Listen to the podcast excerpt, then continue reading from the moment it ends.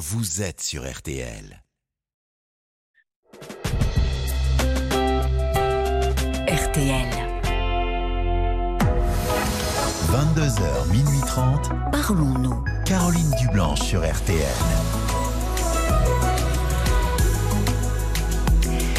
Bonsoir Caroline Dublanche, c'est un plaisir de vous retrouver. J'espère que vous avez passé un bon week-end, que vous vous êtes euh, bien reposé. Et maintenant, jusqu'à minuit et demi, je vous invite à appeler le standard euh, de Parlons-nous au 09 69 39 10 11 pour dialoguer avec moi sur tous les sujets euh, qui vous tiennent à cœur. Et ce soir, en l'absence de Paul qui a pris une petite semaine de congé, eh bien c'est Violaine qui va vous accueillir et s'occuper euh, de vous. Et elle est épaulée euh, par Enzo qui va vous accueillir avec beaucoup de gentillesse et de disponibilité au 09 69 39 10 11. Marc Bisset est là, lui aussi, derrière sa console, concentré, prêt à commencer. Alors si vous souhaitez réagir euh, au témoignage que vous allez entendre, vous pouvez le faire en envoyant un SMS au 64 900. N'oubliez pas de commencer votre message par les trois lettres RTL, 35 centimes par SMS. Vous pouvez également nous laisser euh, des commentaires sur la page Facebook de l'émission RTL-Parlons-nous ou directement, vous nous passez un petit coup de fil 09 69 39 10 11 et comme ça vous nous rejoignez euh, et on discute ensemble euh, à l'antenne.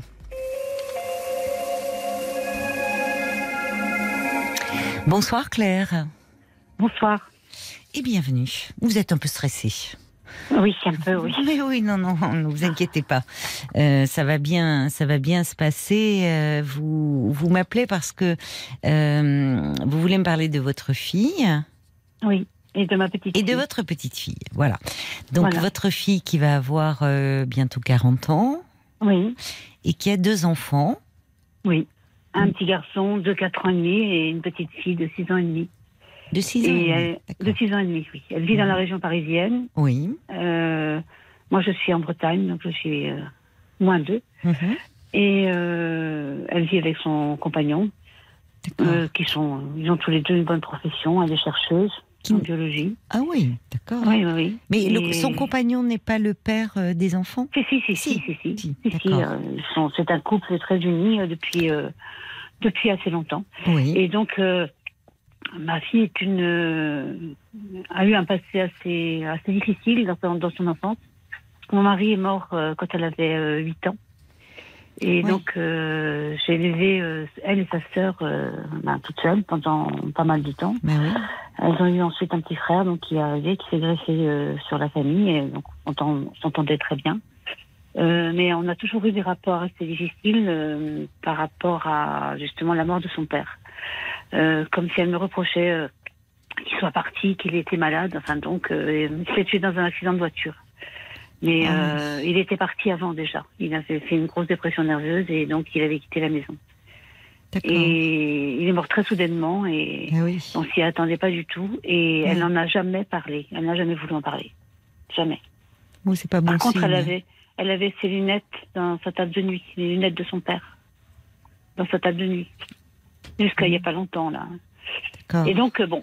Quand vous dites qu'elle n'a jamais euh, voulu en parler, vous dites euh, c'était difficile, y compris entre vous deux. elle, vous- n'a jamais, ah oui non même avec moi. Mais même petite, quand c'est arrivé, elle avait 8 ans, vous me dites. Oui, euh. et ben elle n'en parlait pas. Elle pleurait mais elle ne parlait pas. Oui, c'est pas bon signe, ça. Non, pas du tout. Euh, autant sa sœur a eu besoin et a demandé une aide psychologique euh, sur, euh, tout de suite. Euh, et après, ensuite, à tous les actes de la vie, pratiquement, quand elle s'est mariée, quand elle a eu, euh, à la- à l'adolescence aussi, elle a demandé, elle a vu, oui, des, elle a oui. vu des psychologues, quoi. Et euh, quand elle s'est mariée, à chaque fois, il y a un, un rebond de, Oui, du deuil, on dirait, à chaque événement heureux. Mais elle en a toujours parlé, on en a toujours parlé, et elle a toujours résolu son problème. Ma, ma, ma deuxième fille ne l'a jamais fait. Elle est beaucoup Et- plus intériorisée. Oui, elle est très timide en plus. Elle était très timide. Maintenant, je ne sais pas. Elle est timide, mais en même temps, elle est très autoritaire. Euh, Vous savez, les timides, les timides quand ils prennent un peu de position, ils deviennent souvent très autoritaires. Et donc, nos rapports sont, sont très biaisés. Donc, Je marche sur des œufs avec elle. Parce qu'elle a fait des études longues, difficiles. Oui, donc, oui. euh, à une époque, euh, c'était, elle, elle, elle faisait ses, ses prépas euh, dans une autre ville. Mhm. Donc, elle revenait que le samedi midi, elle repartait le dimanche soir. Donc, euh, le- la vie à la maison était calquée sur sa, mon travail à elle, quoi. Oui. Elle était extrêmement exigeante. Bon, vis-à-vis d'elle-même. Vis-à-vis d'elle-même Oui. et des autres. On devait, euh, on devait obéir. Ah. Enfin, se calquer sur son rythme d'étudiant Voilà, très studieuse. Et donc, oui, voilà. Et donc, euh, bon, après, elle est partie au Québec. Elle a fait euh, beaucoup de choses. Hein. Elle a été, euh, et maintenant, elle a un très bon. Un très Oui, bon elle a un bon poste, effectivement. oui. En plus, oui, si elle est chercheuse en Voilà, elle biologie. est, elle est- puis, en plus, Ouais. elle est très, très, elle, est très travailleuse, quoi. Elle travaille énormément Oui. et puis, euh, elle se déprécie beaucoup, mais elle travaille énormément. Et donc, elle a eu sa première fille il y a six ans et demi, hein, maintenant, que j'ai, qu'elle a beaucoup, beaucoup euh, adoré, je vais dire entre guillemets. C'est pas que je, je, je, je critique pas, hein, mais elle a une relation très fusionnelle, oui. fusionnelle avec sa fille, avec ses deux enfants d'ailleurs, mais particulièrement avec sa fille depuis le début, quoi. Elle a allaité longtemps, elle a, elle a beaucoup porté.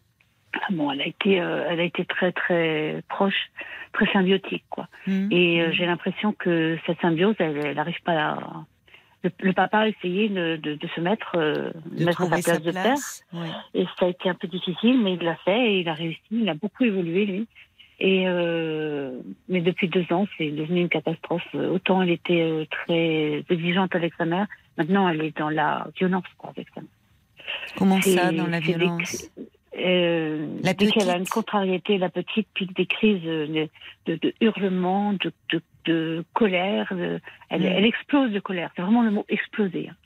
Et euh, si on la, si on euh, lui demande de, de se calmer dans sa chambre ou de, Mhm. eh bien, elle va tout casser. Ah bon? Elle est dans une violence terrible. Et, et ça démarre pour rien.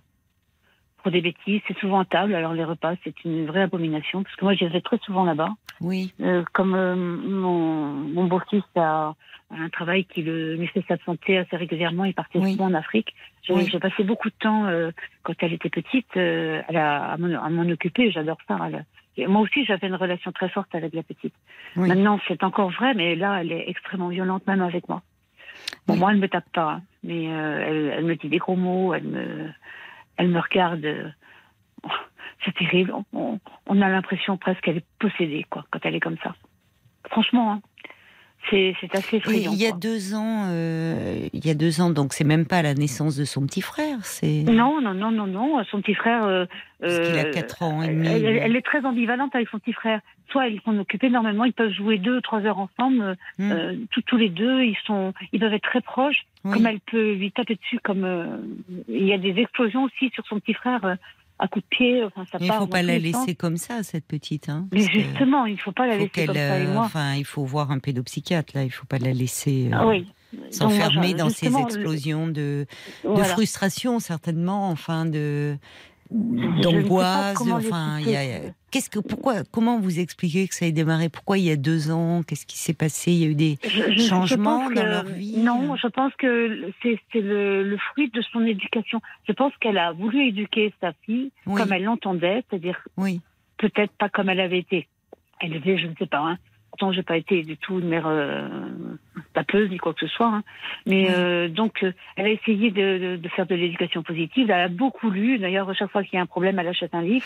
Là, sur, quand, elle, quand elle a commencé ses colères sur son frère, elle a acheté quatre bouquins. Donc, euh, elle n'a pas trouvé la solution c'est un peu les limites de l'éducation positive. parce Tout que- à fait. Même s'il y a du bon, pense. mais enfin, il y a un moment où les, les parents ont plus le nez dans le manuel que ils en oublient le bon sens parfois. Et à force de lui parler, elle est, elle est constamment dans la parole avec sa fille. Même Oui. après une grosse colère et tout, au lieu de la laisser reposer et euh, faire le vide, le vide, le Oui. silence, je dirais, autour d'elle, Oui. elle va, elle va retourner la voir et lui expliquer, expliquer, expliquer. Oui, c'est trop. Et je lui ai dit, tu lui parles trop. Oui. Alors elle m'a dit, mais non, il faut, je dis, non, il y a des moments où il faut arrêter, il faut mettre des limites. Et je pense que c'est ce qu'elle n'a pas. Elle n'a pas de limites à Certainement. la maison. Pour Elle réagir. en a.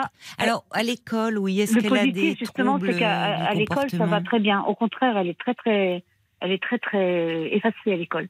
Alors que c'est un personnage quand même. Elle dessine très bien, elle, Oui. elle peint très bien. Elle, elle est, bon, c'est quelqu'un de, qui a une imagination aussi foisonnante. Elle, en- elle invente des tas de choses, elle bricole. Enfin, elle est extrêmement active d'une certaine façon. Elle est très intellectuelle aussi. Mais en même temps, euh, à l'école, elle est très effacée. Moi, je l'ai vue parce que j'ai assisté à un atelier euh, que la maîtresse avait organisé. Donc, elle avait demandé de, des participations. Moi, j'y suis allée. Et j'étais étonnée de son attitude. Quoi. Elle était complètement en retrait. Bon, Peut-être que c'était parce que j'étais là. Mais euh, voilà. Et, et- En tout cas, à l'école, elle ne pose pas de problème de comportement. Et elle a des amis. Elle a quelques amis. Mais euh, qu'elle qu'elle tape aussi. hein. Elle a tapé sa copine une fois euh, à coup de pied. Donc, Ouais. elle, est en, elle est en danger. Enfin, en danger. Elle, elle est en souffrance. Quoi. Pour moi, elle est en souffrance. Je suis Donc, j'ai fait- Enfin, ça fait deux ans que j'essaie d'en parler à ma fille. Oui. Oui, il y a deux ans, euh, j'avais passé pas mal de temps parce qu'il était parti en Afrique euh, pour 12, 12 jours, 15 jours. J'étais restée longtemps chez eux.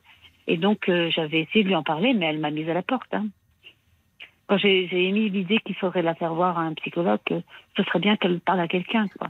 Mais elle s'est rendue compte en début d'année, là, Mm. euh, parce que maintenant elle est au CP, elle s'est rendue compte qu'il fallait faire quelque chose. Et donc, Parce que a les enseignants lui ont dit. euh, non, pas les enseignants, mais euh, il y a un psychologue qui s'est installé dans la résidence et elle a, la petite a demandé ce que c'était. Et donc elle lui a expliqué avec moult mots que c'était quelqu'un qui, qui écoutait les gens, qui avaient des problèmes et qui leur permettait de trouver des solutions. Et elle a demandé tout de suite à aller le voir. Votre Moi, petite fille? Oui, ma petite fille a demandé euh, Oh là là, Euh, moi, je vais- je vais aller la voir. ouais. je veux aller, je veux aller, j'ai des choses à dire. Voilà, donc euh, elle a vu d'abord la psychologue scolaire. Ensuite, euh, la psychologue scolaire lui a dit que c'était pas son rôle, ce qui est vrai, hein, du tout, c'est pas du tout son rôle. Non. Et donc, euh, elle a pris contact avec le psychologue en ville et donc elle y est allée trois fois là depuis. euh, Bon, le résultat, euh, je ne sais pas. J'ai passé une semaine euh, avant les vacances de, avant les vacances là euh, de février chez eux. Hmm. Ça s'est à peu près bien passé. Elle a piqué juste une colère quand j'étais là. Et là, ils sont venus en vacances. Elle est venue en télétravail ici pendant une semaine, chez moi. Donc moi, je garde les petits pendant ce temps-là et elle travaille ici. Et euh, il y a eu deux grosses crises, Hmm. deux très grosses crises. Et ça, j'ai vu ma fille pleurer devant sa fille, se mettre à pleurer devant sa fille. Et sa fille la regarde. De Elle pleure, votre fille Ma fille pleure devant sa fille. ouais. Elle en a tellement, elle est tellement à bout- que. Bon, quand je suis arrivée chez elle euh, la dernière fois, j'ai j'ai ouvert la porte, je suis rentrée. Ma fille m'est tombée dans les bras, ça n'arrive jamais. Hein. On pleure. Donc elle était vraiment euh, au bout du rouleau, je pense. Et là, elle a bien voulu parler de, de l'attitude de, de la Oui, qu'est-ce qu'elle vous a dit à ce moment-là? Elle m'a dit qu'elle n'y arrivait plus. Elle m'a expliqué qu'elle piquait des colères et tout ça, ce que je n'ai pas Oui. vu moi complètement, Oui. parce que je l'ai pas vu mettre la- sa chambre à sac, je l'ai pas vu taper son père, je l'ai pas vu. euh, bon, moi, je la vois taper. euh, J'ai vu taper sa mère. Je l'ai vu la traiter de tous les noms. Elle a un vocabulaire très ordurier dans ces cas-là. D'ailleurs, c'est étonnant. Ah oui, pour une enfant de cet Oui, âge-là? euh, qui, qui, qui est élevée dans. Elle a 6 ans et demi. Hein Oui, elle a six ans et demi. oui, non, ça va pas. Non, Et moi, je quand suis votre très, très fille- inquiète. Mais votre fille, euh, euh, qu'est-ce qu'elle vous a dit quand elle vous est tombée dans les bras là, en pleurant? Parce qu'elle euh, elle, Qu'elle n'en pouvait plus. elle en pouvait Qu'elle ne savait plus. Qu'elle ne savait ça, plus Elle est dépassée. comment faire. Qu'elle Et- voulait que je l'aide. Ah, d'accord. Elle vous a Et moi, je demandé lui ai cela? dit, oui, oui. Alors, je lui ai dit, tu sais, la première chose à faire, tu l'as bien faite, c'est prendre rendez-vous chez la Oui. psychologue. Oui, Donc, vous ça, avez bien dit, fait de lui dire cela. Si tu- Oui. Il y a deux ans, tu voulais pas absolument Oui. pas en entendre parler. Là, Mm. tu fais les, tu fais le chemin. J'ai dit, mais il faut absolument Hmm. euh, lui trouver une aide bien. extérieure. Et moi, j'en ai parlé à, à la, la petite. hein. Je lui ai, je, je lui ai demandé pourquoi elle faisait pleurer sa mère et tout ça, pourquoi elle était comme ça. Et elle n'a pas de réponse. Alors c'est pas elle hein, qui fait pleurer sa mère. C'est ça, c'est enfin, c'est très. que- il faut, pleure, il oui. il faut remettre les choses à hauteur d'enfant. hein. Elle a 6 Oui, oui. ans et demi. Ouais. Et, euh, et, et elle est face à une maman qui est dépassée, qui, qui est à bout, qui est fatiguée, je ne sais pas ce qui Oui. se passe. Mais vous voyez, enfin, déjà, euh, un enfant, après, s'en veut. Il sait très bien que ce qu'il fait n'est pas bien. Donc, il faut éviter de, de le rendre responsable. C'est-à-dire qu'il y a quelque chose dans cette relation-là qui est problématique. Et je- avec, semble-t-il, un père qui, lui aussi... euh, parce que Ah quand, alors il il est souvent absent. Vous me dites, il est souvent en Afrique. Il, est moins employé, il n'y est plus justement. Il a changé de travail pour, euh, pour être plus présent. Il lui arrive de partir encore, mais c'est sur deux, trois jours. Donc il est son- dans son nouveau Mais comment travail. il intervient, lui? Est-ce qu'il Oui, intervient? intervient, il intervient pour, euh, pour euh, faire de l'autorité sur elle, quoi. Enfin, pour Ben, essayer de. Oui. C'est ce qu'il faut faire. Et moi, je lui ai dit, il faut qu'il coupe aussi. Je lui en ai parlé. À, je, je lui ai parlé à lui aussi, hein, parce que lui était inquiet aussi. Il m'en a parlé. Et donc, il m'a me demandait que faire. Je lui ai dit, mais tu sais ce qu'il faut. Il faut, faut couper le, essayer de te mettre entre, entre Fleur et. et entre, Cette symbiose-là, cette- oui. oui, Mm. entre, dans, dans cette symbiose Oui. qui coupe ça, parce que, parce que d'abord, c'est très mauvais pour, euh, pour Fleur, c'est très mauvais pour, C'est c'est très bon. mauvais pour la petite, c'est pas bon pour ma fille, c'est pas bon pour lui, et c'est pas du tout bon pour le petit. Parce que quand il y a des crises comme ça, le petit se renferme complètement, comme s'il était dans une bulle et il joue avec ses doigts. Bah, il s'invente des angoissé. histoires. Oui, il est Oui. angoissé. Bah, tout le monde est angoissé, en fait. Tout le monde est angoissé. Moi, je suis angoissée aussi. hein. angoissé. Oui, oui, je Et pourtant, c'est pas mon style. hein. Je suis, euh, j'étais enseignante, j'ai Non, tous mes mais enfants là. euh. c'est bien ait- que votre fille ait demandé de l'aide. Alors vous me dites que c'est même la petite qui, quand sa mère lui a expliqué ce qu'était un psychologue, qui a dit Oui. euh, je vais aller le voir, j'ai des choses à lui dire. Oui. Alors il y a eu que trois séances, mais Oui. qu'est-ce qui émerge un peu? Enfin, quelle Ben, est la vie de ce psy là? Je, je ne sais pas. Vous n'osez pas trop, parler. oui, vous vous immiscez, vous n'osez Elle pas m'a trop dit je ne poser veux de pas questions. parler. Parce que là, l'autre soir, quand elle est partie, elle est donc elle s'est mise à pleurer devant sa fille. Elle est ressortie, elle est sortie pour se calmer. Et quand elle est revenue, euh, ben, elle était dans mes bras et elle me dit je veux pas parler. C'est le paradoxe, hein c'est-à-dire Ouais. que vous me dites qu'avec la sa fille, elle parle beaucoup, trop, Oui. Oui. Euh, Trop. et en revanche, elle, elle a beaucoup de mal à parler, en fait. Oui. D'ailleurs, la psychologue, la première chose qu'il lui est dit, quand euh, c'est son conjoint qui me l'a dit, quand ils sont allés euh, rencontrer la psychologue, avant que la petite y aille, euh, la psychologue lui a dit que quand elle lui a raconté un petit peu son, son, son enfance, Ouais. euh, lui a dit qu'il fallait qu'elle règle le problème avec son père. Ben voilà. Et moi, je le pense depuis toujours. hein. C'est bien qu'elle ait, posé, qu'elle ait posé les choses comme ça, parce que euh, en vous écoutant, je me dis que votre fille a besoin d'un petit accompagnement là. Tout à fait. Euh, Peut-être pour en- l'aider aussi à sortir déjà, euh, puisqu'elle perd pied, et que c'est déjà une bonne chose qu'elle ait fait une démarche pour la petite, mais la psychologue de, qui voit votre petite fille a dit aussi, euh, c'est bien, elle a vu seule, ce que Oui. l'on fait toujours dans ces cas-là, euh, voir les parents pour comprendre un peu ce qui se passe, euh, voilà, le- l'environnement familial, et puis, et puis effectivement, il y a quelque chose. On, peut penser, c'est une hypothèse, mais au vu de ce que vous me dites, que vous dites quand cette petite fille est née, elle, euh, elle était euh, très très fusionnelle avec elle. Enfin, il y a Oui. quelque chose comme si, euh, euh, comme si elle, comme si c'était elle enfant, quoi. Enfin, il y a quelque chose. si elle avait de- besoin de rattraper une enfance, oui. Comme s'il fallait qu'elle Oui, qu'elle revive une enfance avec elle, quoi. Réparer quelque chose. Alors que, au niveau de son enfance, à elle, euh, euh, ça s'est très bien passé, quoi. C'était une Oui, enfant mais a- adorable, mais- petite. euh. Oui, elle n'était pas opposante, elle n'était pas, il Non. avait pas. Non, non, oui, elle, ça s'est très bien passé, mais elle a perdu son père quand elle avait 8 ans. Oui. Et Ouais. elle, a- elle n'en a jamais parlé. Non. Donc il y a quelque chose qu'elle a enfoui en elle. J'ai l'impression qu'elle a, qu'elle a bâti sa vie, que depuis qu'elle est dans, adulte, euh, dit qu'avec un travail et une famille, un conjoint et tout ça, Mhm. elle a décidé que tout le reste n'existait plus.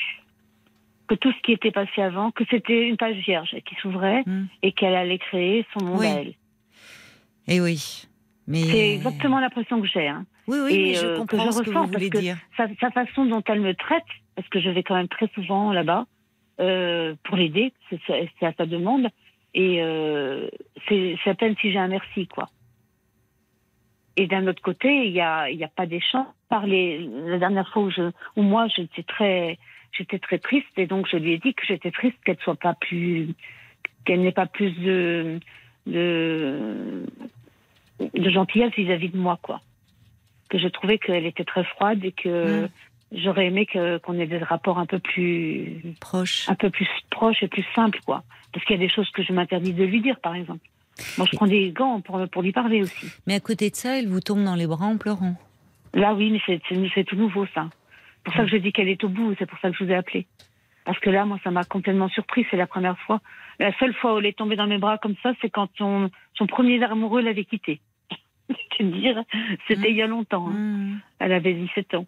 Et là, elle était tombée dans mes bras, mais c'était, une, une enfance assez, c'était une enfance assez secrète d'une certaine façon, Mm. quoi. Mm. Indépendante d'un côté, mais euh, dont, dont, dont- qui avait son, son jardin secret, quoi.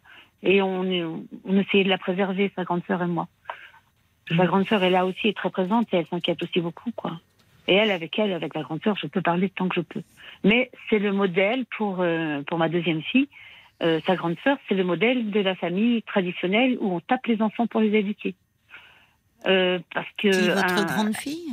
Oui, ma grande fille est, ma grande fille est mariée euh, à quelqu'un qui est très bien. Elle n'a jamais tapé ses enfants. Hein. Il n'y a jamais eu de tape. Il y a eu. Mais alors, je, je vais la pas. mettre- euh, parce qu'elle- elle est qui c'est persuadée- le modèle traditionnel de taper. Ce serait ma, ma grande fille. Ma grande fille. Mais qui dit ça? Elle passe pour la. C'est c'est la ma deuxième fille qui dit ça de sa sœur, qui dit qu'elle veut pas élever euh, ses, ses enfants comme euh, ma, ma, ma grande fille a élevé ses filles, euh, qui sont d'ailleurs très bien élevées et qui ont été euh, à un moment donné vers trois ans, là quand c'est la période d'opposition totale, euh, trois quatre ans, euh, je sais que la grande elle était très difficile, elle était, elle avait un sacré caractère. Ma, ma plus grande petite fille et euh, elle était punie sur sa chaise bleue quoi. Il y avait la chaise bleue pour punir et on lui parlait des fois pas très très gentiment parce qu'elle avait fait des bêtises. Et ça, c'est ça, être brutal et, et taper, entre guillemets. Elle a, elle a pas Bon, vu. on va euh, pas y a- y a- comparer euh, on les va pas- deux mais elle- éducations, elle, elle il y a de la rivalité. Oui, oui, voilà, bon.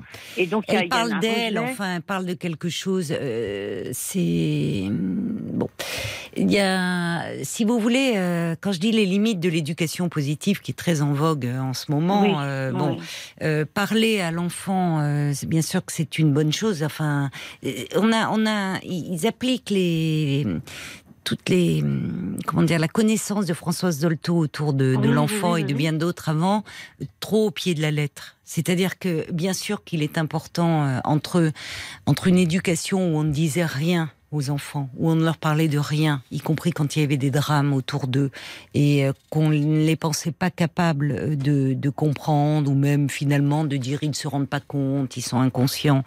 Et aujourd'hui, où on leur parle de tout et- et à tout bout de champ, il y a des limites. Euh, C'est-à-dire qu'il ne s'agit pas euh, de, de tout expliquer à un enfant, parce que ce faisant, on oublie son statut d'enfant et on le met presque, enfin c'est pas presque, on le met comme si c'était un adulte en miniature à qui on pouvait euh, tout expliquer. Et puis, euh, et puis ce flot de paroles en continu, c'est ouais. du robinet d'eau tiède aussi. Au bout d'un moment, ça ne passe plus. Donc il y a des choses, il y a des choses à un moment donné où euh, il y a des limites à mettre qui ne se discutent pas, qui ne sont pas Il y a- négociables. Il y, a, il y a deux ans, ils avaient établi, euh, on en avait parlé, et avec le papa aussi, et donc ils avaient établi une liste de choses, ne pas taper, euh, c'était marqué en grand, et on mettait des croix quand il y avait... Donc il y avait euh, une euh, pas. ça. genre euh, super nanny, là, ne pas taper, ne pas Ouais. bien manger proprement, euh, ranger sa chambre. euh, bon, et, et la, la psychologue a dit que l'idée était bonne, mais que deux choses, par exemple, ne pas taper et ne pas injurier, c'était les deux premières choses. Il n'en fallait pas dix, quoi. Bien Il sûr. fallait deux règles intangibles. sûr. Parce que rien n'est intangible. Bon. Parce que là, quand Bon. elle l'a punie, elle va la chercher cinq minutes après, quoi, ou une demi-heure après. Elle est à nouveau dans le parole. Oui, mais parce qu'elle ne supporte pas. En fait, votre fille doit être très malheureuse parce que elle se rend compte que ça ne marche pas, donc elle se sent en échec. Elle voulait être euh, finalement euh, que cet enfant, elle se, elle, on peut penser qu'elle répare quelque chose, qu'elle se console. Et, Oui. et finalement, on arrive à une situation où peut-être parce qu'il y a trop de fusion aussi et qu'elle a du mal au fond à, euh, à accepter. euh, La euh, séparation. la séparation et que, que sa petite fille grandisse. Enfin, elle, voyez, si, si vous, si à un moment vous mettez un interdit, mais que vous l'annulez aussitôt parce qu'en fait vous ne supportez pas Ouais. que l'enfant soit soit isolé, mais en fait c'est ça renvoie à des sentiments certainement d'abandon, de peur chez elle. Oui. Elle est dans la, elle doit être certainement dans la projection totale. Et, et la petite fille peut le sentir. C'est-à-dire Oui. qu'à un moment, plus personne n'est à sa place.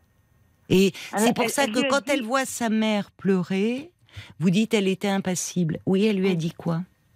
Elle lui a dit, euh, euh, alors que sa mère lui parlait, lui parlait, lui parlait, hein, arrête de me brailler comme ça. Et c'est tout à fait ce que je ressentais. Elle, elle braillait pas, elle parlait. Et, la petite C'est la petite qui dit arrête Oui, de brailler. Qui a dit à sa mère, arrête de me brailler comme ça, de me brailler. Ça voulait dire me parler, mais me, me parler en étant euh, comme oui, si elle criait on dans voit les bien que votre oui, mais on voit bien que au fond, qui est la mère, qui est l'enfant, qui éduque l'autre. Enfin, il y a quelque chose qui ne va pas. C'est comme si à un moment euh, tout était sur le même niveau et que euh, euh, c'est ce qu'on pourrait dire un, un adulte, un parent excédé, c'est ce qu'il pourrait dire à son enfant. Or Ouais. là, c'est la petite de 6 ans et demi qui le dit à sa Oui. mère, parce qu'elle voit en fait que sa mère en face d'elle, euh, elle, euh, elle est perdue et qu'elle Ouais. est presque, c'est elle, elle est aussi en position d'enfant. Bon, déjà, c'est très bien qu'elle ait fait cette démarche par rapport à ce que vous me dites de votre fille ou euh, qu'elle ne qu'elle a beaucoup de mal à parler d'elle, de son intimité. C'est pas rien de d'accepter au fond de qu'elle qu'elle est dépassée et de demander conseil à un professionnel. Parce que euh, ce faisant, les parents savent bien, et c'est pour ça que parfois ils ont du mal à faire cette démarche, c'est qu'ils peuvent être remis en question. Pas de façon euh, évidemment euh, jugeante, ou, mais c'est-à-dire qu'on essaie de comprendre ce qui se passe dans la relation et ce qu'il faut améliorer. Bon. Mais parfois, le, le fait d'intervenir au niveau de l'enfant n'est pas suffisant si euh, le parent est pris dans une souffrance euh, dont il n'a pas toujours conscience, parce qu'il la projette sur, euh, sur son enfant. Et les enfants ont cette capacité, bien malgré eux, hein, ils s'en passeraient bien, mais de, de, de replonger le parent dans sa propre enfance. Oui. Tout à fait. Et euh, donc, et, c'est très bien. Vous me dites que la psychologue qui a vu votre petite fille, quand elle a écouté la maman, votre fille lui a dit euh, il va falloir euh, régler quelque chose du côté du père. Elle a senti qu'il y avait une souffrance de ce côté-là. Elle lui en a parlé. Maintenant, il faut espérer que ça va faire son chemin. Et quelle, quelle est mon attitude? Qu'est-ce que je peux faire? De plus que ce que je fais là? C'est-à-dire essayer de de, prendre soin des deux, quoi. et puis du petit aussi, parce que. Plutôt de votre fille. Oui plutôt de votre fille. Euh, de votre fille en disant euh, justement là, si la dernière fois elle vous est tombée dans, alors peut-être qu'elle va pas aimer. Il faut y aller. Euh, c'est vous qui la connaissez parce que c'est quelqu'un qui est beaucoup sur la défensive, qui ne se confie peu. Donc là, à un moment, ça l'a débordé. Elle vous est tombée dans les bras. Vous me dites que la dernière fois, c'est quand son amoureux l'avait quittée.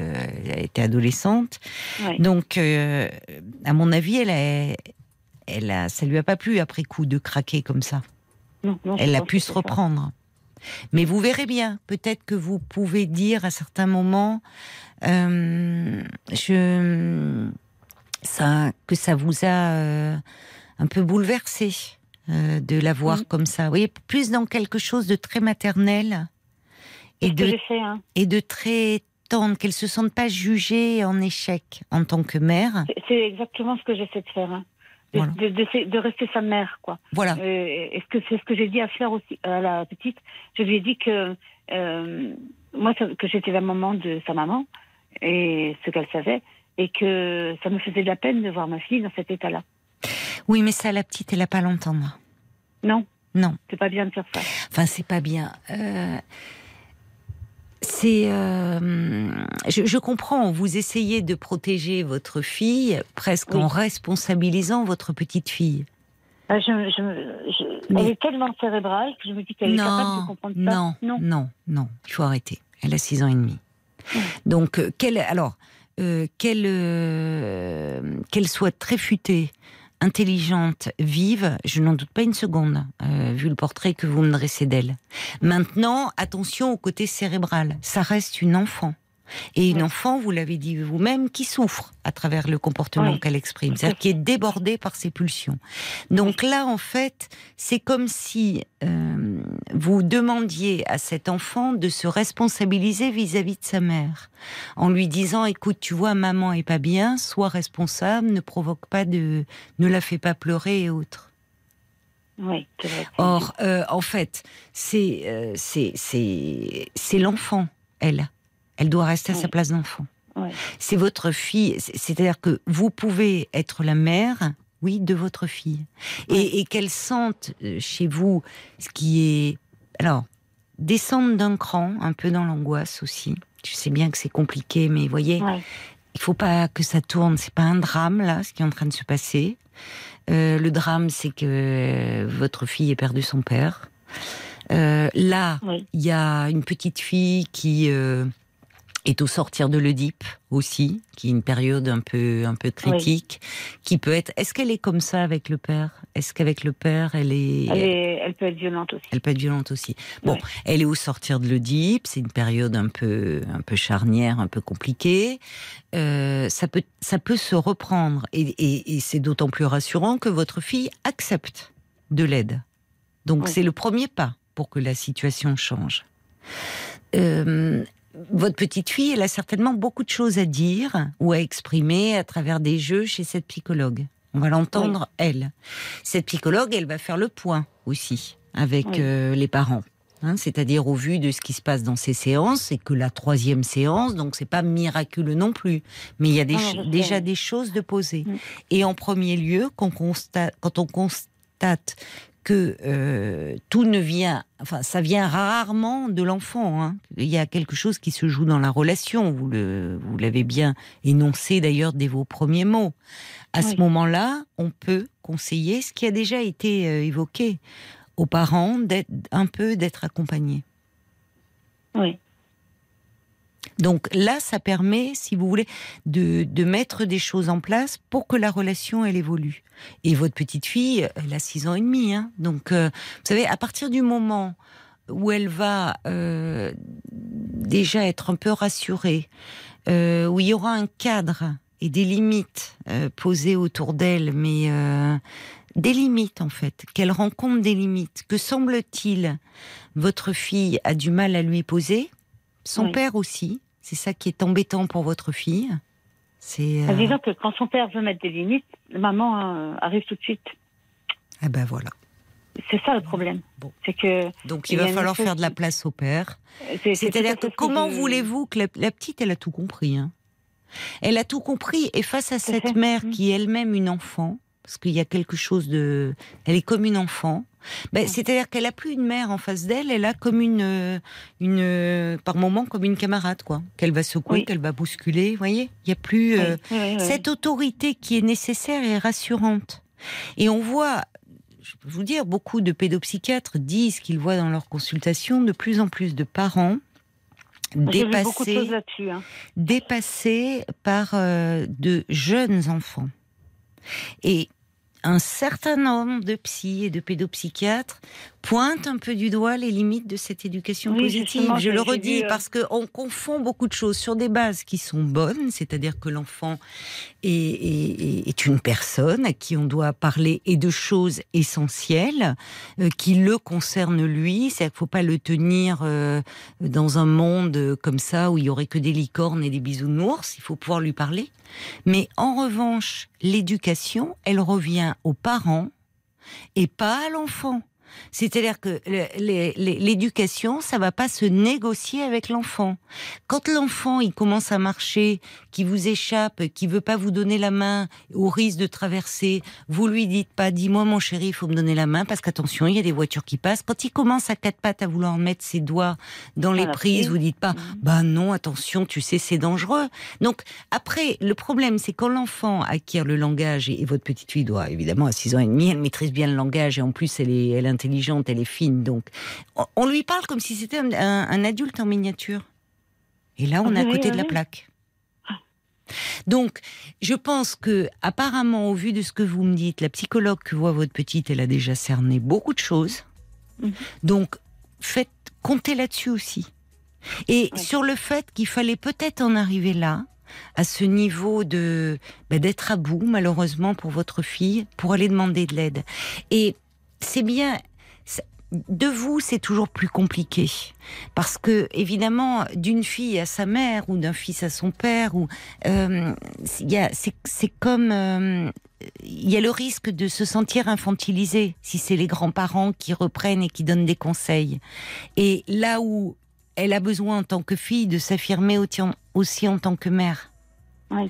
Et donc venant de vous, euh, euh, c'est c'est- c'est comme plus difficile parce que moi je les ai élevés toutes seules, donc euh, voilà. j'ai j'ai Mais vous pourriez. été Oui, pardon. j'ai essayé d'être euh, justement dans dans la j'étais dans la parole. C'est quelque chose qui m'a intéressée. Je, je m'occupais d'enfants, donc enfin mes enfants à moi, c'était les premiers que j'ai. Et moi j'ai eu du mal aussi après la mort de de, de, de leur père. J'ai eu beaucoup de mal à, à rebondir aussi. hein. J'ai dû euh, moi aussi j'ai vu j'ai fait une psychothérapie très longue et, et, euh, j'ai été je, je suis très fragilisée par ce par le- de nombreux événements comme ceux-là que j'ai eu Hmm, dans dans, dans la vie c'était pas le premier, mais on s'en est sorti hein, et donc on était extrêmement soudés, malgré cette espèce de barrière qu'elle avait mise euh, dès le départ, qui s'est mise plutôt en, oui, pour elle, pour pas souffrir, pour je sais pas. pour ne pas. euh, elle dit qu'elle n'a pas de souvenir euh, direct de son père. C'est la seule chose qu'elle me dit. Et Je ne sais pas si c'est. euh, Elle avait 8 c'est ans. pas des souvenirs à moi. Euh, ben, disons que son père est parti, elle, a- en, en- il est mort en 91 et, et il était parti en 87. Il a fait une grosse dépression. Il a passé un an en, en maison de repos, de convalescence, euh, en hôpital psychiatrique. Enfin bon, euh, il a fait une Elle le très, sait, très grosse tout ça dépression. Oui, plus ou moins. Donc ça doit Ah, moi, être je- très angoissant pour elle. Donc il y a Oui. eu le- le- le- la séparation. Il y a eu cette séparation et là c'était très difficile à vivre. Et après quand il est revenu, ben il est reparti et puis euh, c'est là qu'il s'est tué quoi. Et, et là. euh, Elle a pu le vivre comme un abandon, hein, votre fille. ça. Ah oui, oui, je pense. Et puis, en- senti. elle- elle- comme elle dit, elle n'a pas de souvenir, quoi. Elle n'a pas de souvenir construit Oui, à ce qui elle. interroge toujours. Ça. Oui, Euh, parce qu'elle comme- elle a l'impression que tout lui est rapporté, ou que ce sont des photos, ou que c'est sa mamie. Elle avait un attachement énorme à la mère de mon mari, euh, qui est morte il y a Hmm. 3-4 ans, là. Et, et euh, c'était vraiment... euh, moi, Hmm. j'ai conservé des liens très forts avec elle. Et on- elle était très attachée à la mère de, à la mère de son père. C'est vrai que bon, euh, moi j'ai essayé de, de l'aider au maximum, mais bon, c'est Vous avez fait ce que vous avez pu. Hein. Vous avez eu Ouais. aussi à vous débattre vous-même, à élever euh, de, vos deux filles seules, euh, avec aussi vos difficultés. ce, ce- leur père qui a été très dépressif. Enfin, tout ça est compliqué. Vous voyez, attention de aussi, comment dire. Laissez-les. quand- quand vous dites comment l'aider? D'abord, vous, vous êtes en, vous, vous l'aidez en, en, parfois en allant sur place et bon, même si elle vous dit pas merci, euh, Non, non, euh, mais bien. vous l'aidez quand même. Vous la, vous lui permettez peut-être de se, un peu de se reposer. euh, maintenant, c'est aussi son histoire à elle de mère vis-à-vis Oui, de sa fille. oui, oui, je suis tout à fait, je suis tout à fait consciente de ça. Voyez de Donc essayez-vous aussi de, de comment dire de quand j'ai dit c'est pas un drame, c'est-à-dire qu'il y a rien de de de là de dangereux euh, qui se profile. Un enfant de 6 ans et demi qui fait des crises comme ça, qui explose, ça préjuge en rien de l'avenir. D'autant qu'il y a une démarche de mise en place qu'elle peut être différente quand elle est à l'école. Donc elle a bien intégré les règles par ailleurs. Ça c'est plutôt Ouais. rassurant parce que sinon on pourrait dire il y a quelque chose qui est intrinsèque à la personnalité de l'enfant. C'est-à-dire ce dans ces cas-là, en société, ne peut absolument pas se contrôler et donc à l'école, il y aurait eu euh, des retours. Ce n'est pas le cas. Il y a quelque chose qui se joue dans la relation à sa mère et aussi à son père.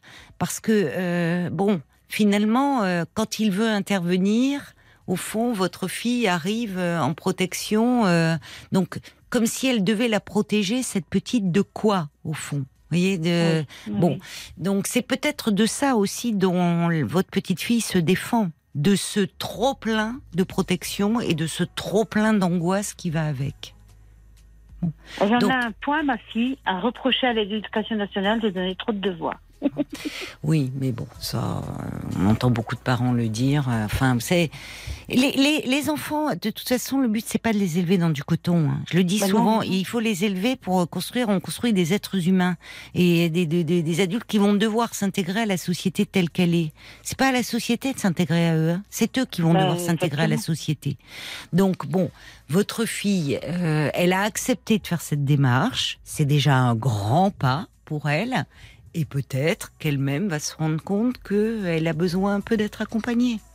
Ouais. Voilà. Donc, euh, faut relâcher, il faut faire redescendre la pression là.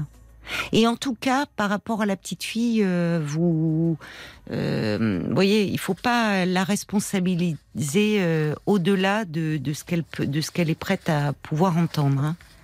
Elle est encore trop juste- petite pour ça. Oui, oui, oui. Il y a eu juste ces deux fois où, en, en- en pleine, juste après la crise. Moi, je ne lui en parle pas, autrement, je, suis non, dans non, le non, non, non, non. Ah, si elle fait suis- des crises avec vous, vous la laissez Oui. à une place d'enfant. oui. C'est-à-dire que non, euh, ça se passe pas comme ça. Mais de toute façon, elle le sait avec moi. Elle va pas Elle tout casser. euh, vous la, non, vous la non, non, laissez, elle- vous l'isolez pour qu'elle se calme. Oui, voilà. Mais je pense que votre fille l'isole et après ne supporte pas et, et va la rechercher. Donc la petite a très bien compris tout ça. Voyez. La, la Bon. petite, euh, quand Voilà. elle est isolée dans sa chambre, Bah, elle, Elle casse tout, bah, parce qu'elle sait qu'on va venir chercher, la chercher. ben oui, oui. À la limite qu'elle casse ses jouets, très bien, qu'elle casse ses parents, jouets. Bah, les sa jouets, là, elle- pendant un temps, elle les aura pas. Ah ouais. Voilà. Si, tant qu'elle ne se fait pas mal, elle. Mais bon, écoutez, il y a beaucoup de choses qui ont été posées. Euh, Il y a beaucoup de choses qui ont été euh, posées euh, là. Faites confiance euh, déjà au fait que votre fille accepte de l'aide. Et que concernant l'éducation, à mon, elle pourra pas l'entendre de vous. Vous restez euh, indulgente et, et tendre vis-à-vis d'elle. Voyez, un peu en prenant du recul, elle a besoin d'aide aussi, elle. Je sais. Allez, je vois, euh, pour conclure, on va se tourner du côté peut-être de la page Facebook et, et demander à Violaine si des réactions sont arrivées, parce que j'imagine il y a beaucoup de grands-parents et de parents qui nous écoutent et qui ont peut-être vécu ça et des, des petits conseils ou des choses à dire à ce sujet, Violaine. Et oui, effectivement, nous avons un message de Bob White. Il dit Claire, votre fille est en souffrance et votre petite fille le ressent.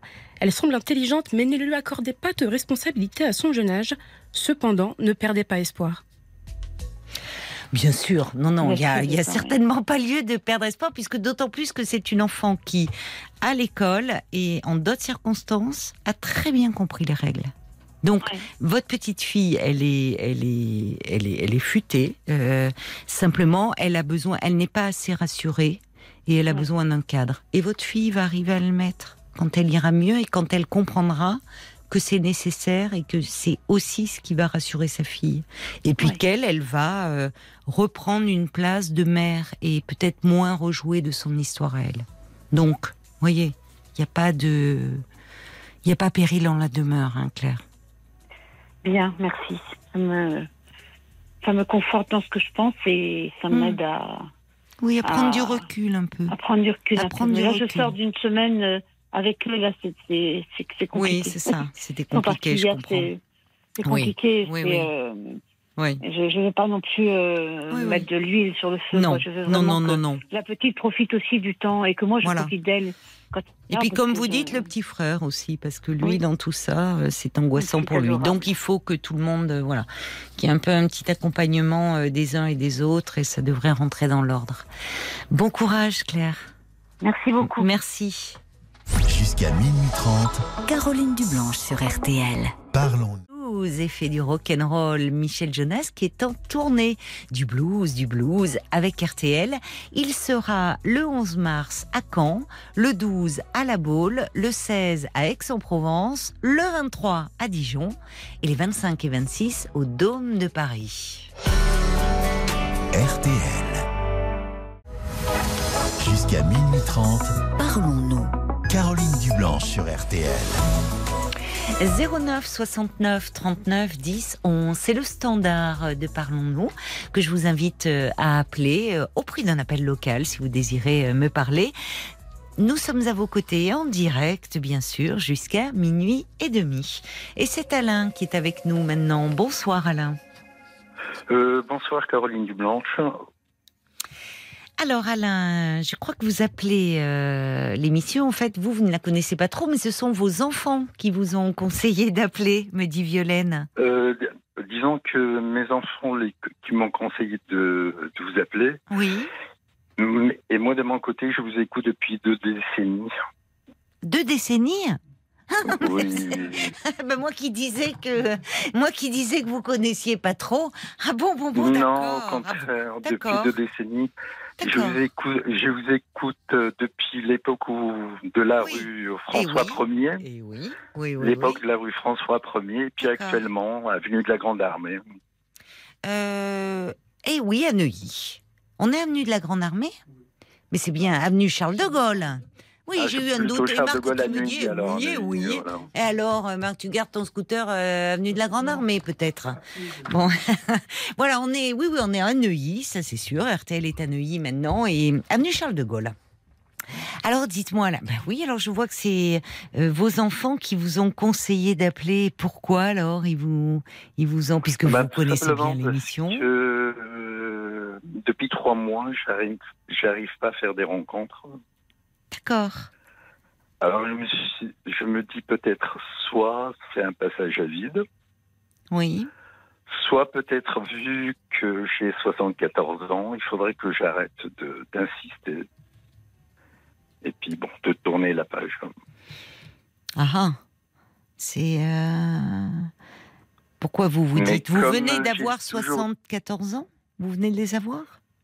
Euh, je les ai depuis quatre mois.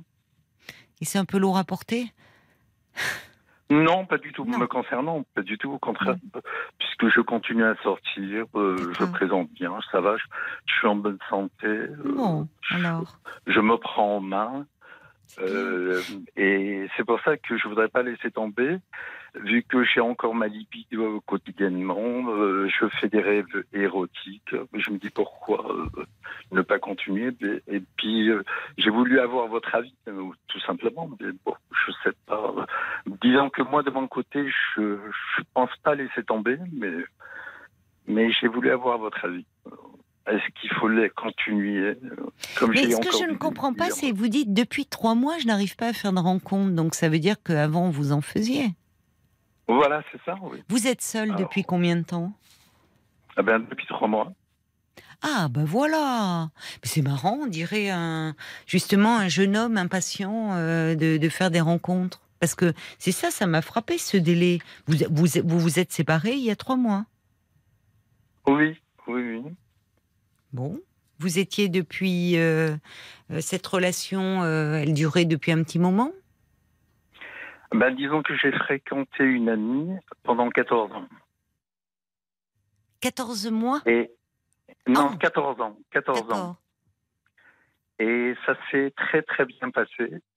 Et on se voyait les après-midi, on sortait, on avait les mêmes goûts, Mhm. on, on allait voir des spectacles. euh, Oui. On faisait pas mal de voyages en France et à l'étranger. Oui. Et on organisait des circuits, puisque maintenant, avec les moyens du bord, à savoir Internet, on arrive à organiser les voyages soi-même.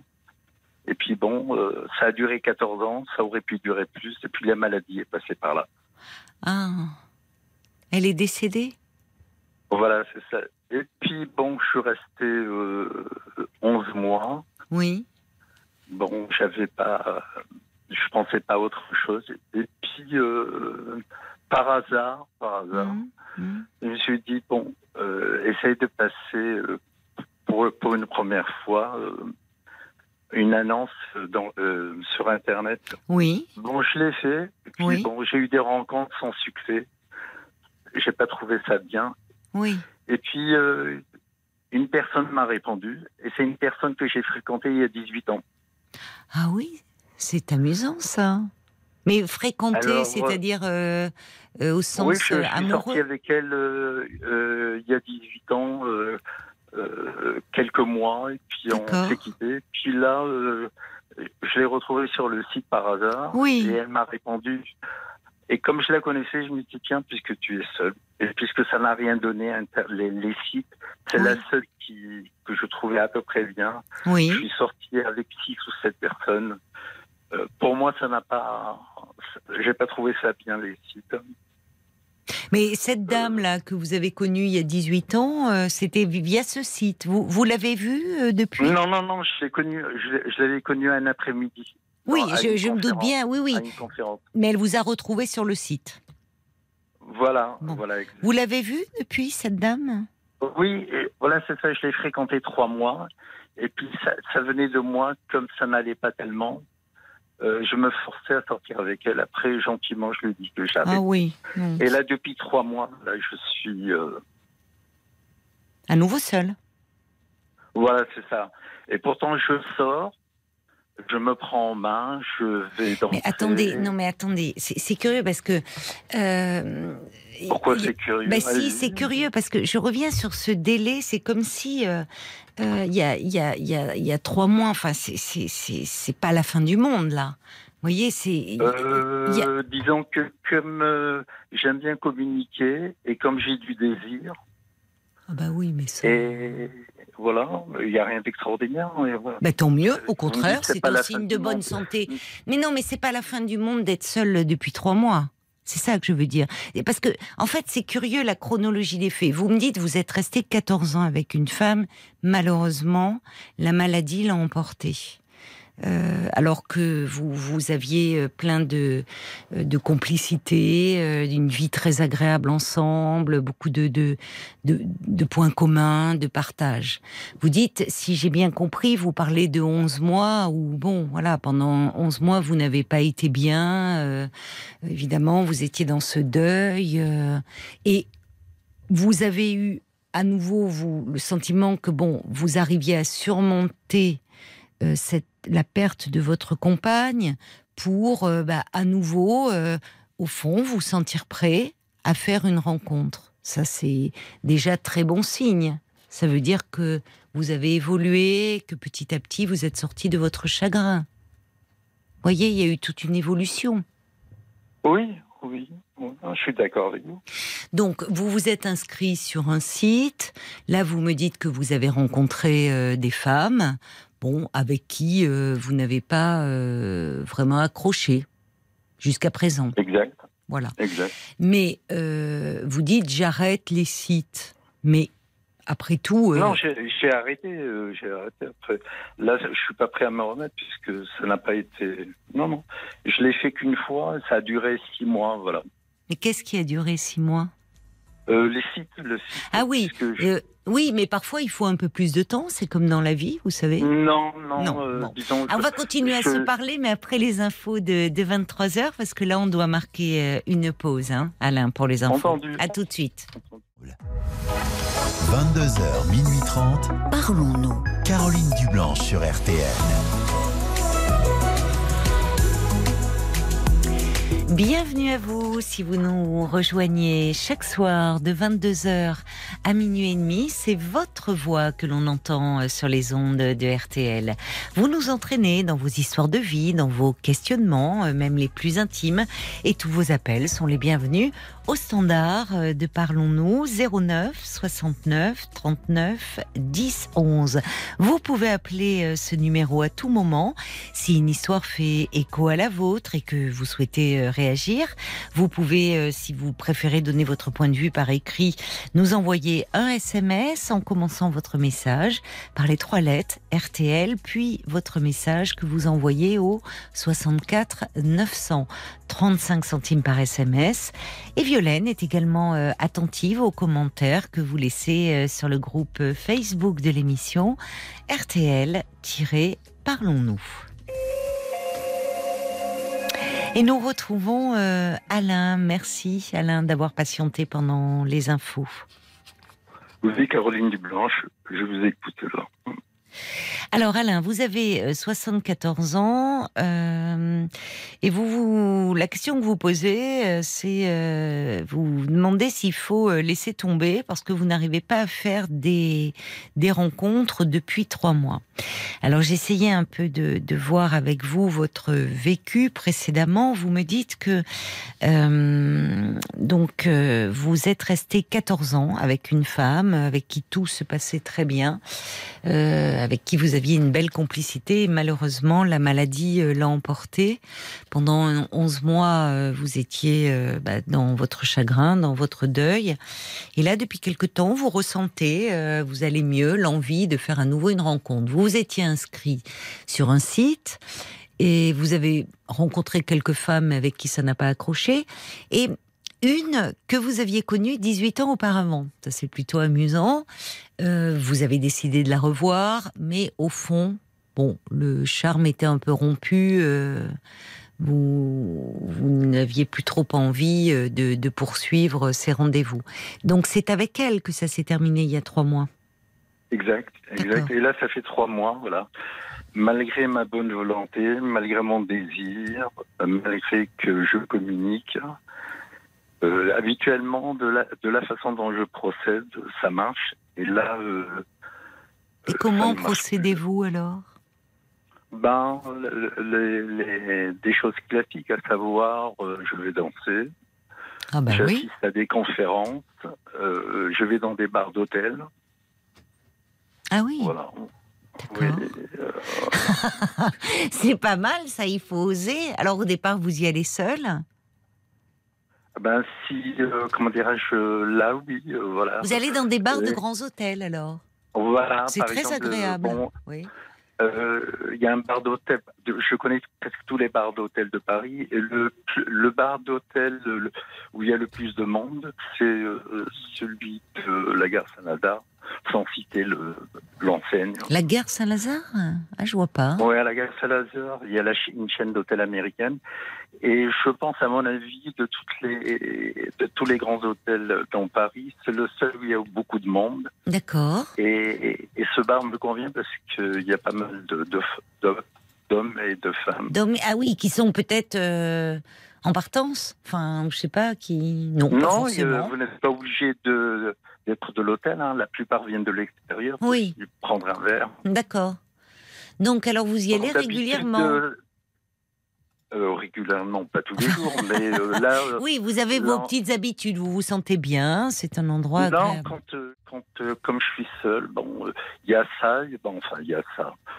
Euh, Oui, vous êtes je vais actif danser, quand même. en fait. Oui, euh, je vais, j'assiste à des conférences. oui. Les endroits où on peut, commu- les endroits où on peut communiquer. je vais au musée aussi. J'ai fait des connaissances dans des musées.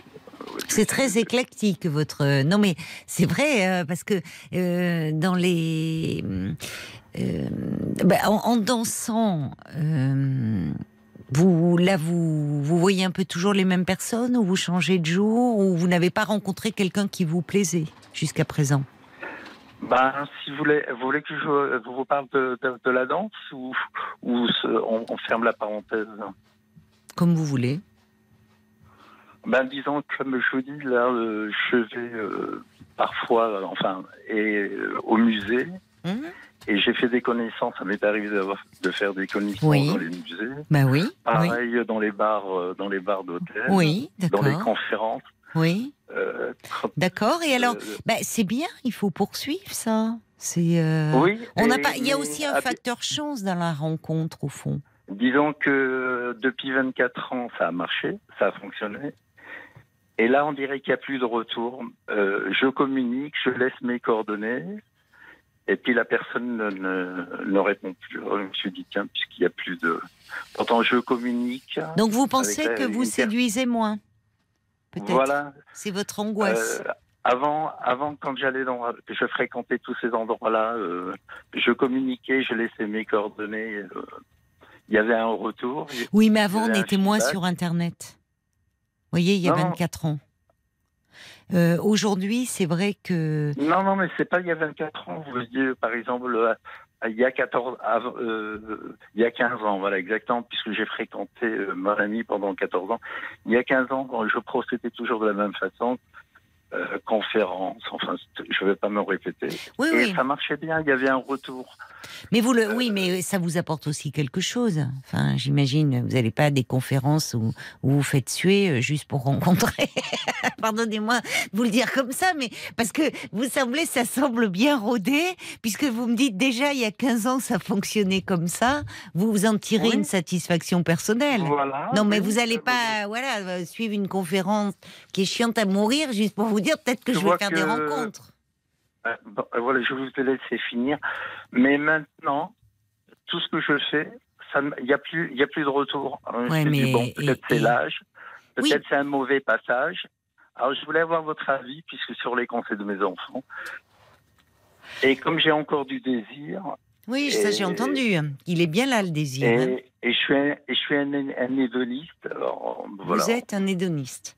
Oui. Alors écoutez, euh, ça c'est très bien à cultiver. euh, ça, c'est pas parce que vous avez, euh, vous venez d'avoir 74 ans que plus rien n'est possible. Et surtout euh, avec un esprit curieux, un désir de faire des rencontres. Après, je vous le disais, il y a un facteur chance aussi, Alain. Vous voyez, il y a Non, vous, multipliez et, et c'est bien parce que c'est que ça soit en allant danser, en allant à des conférences, en vous rendant dans les musées. Donc déjà, bah, ça vous fait une, une vie agréable des sorties.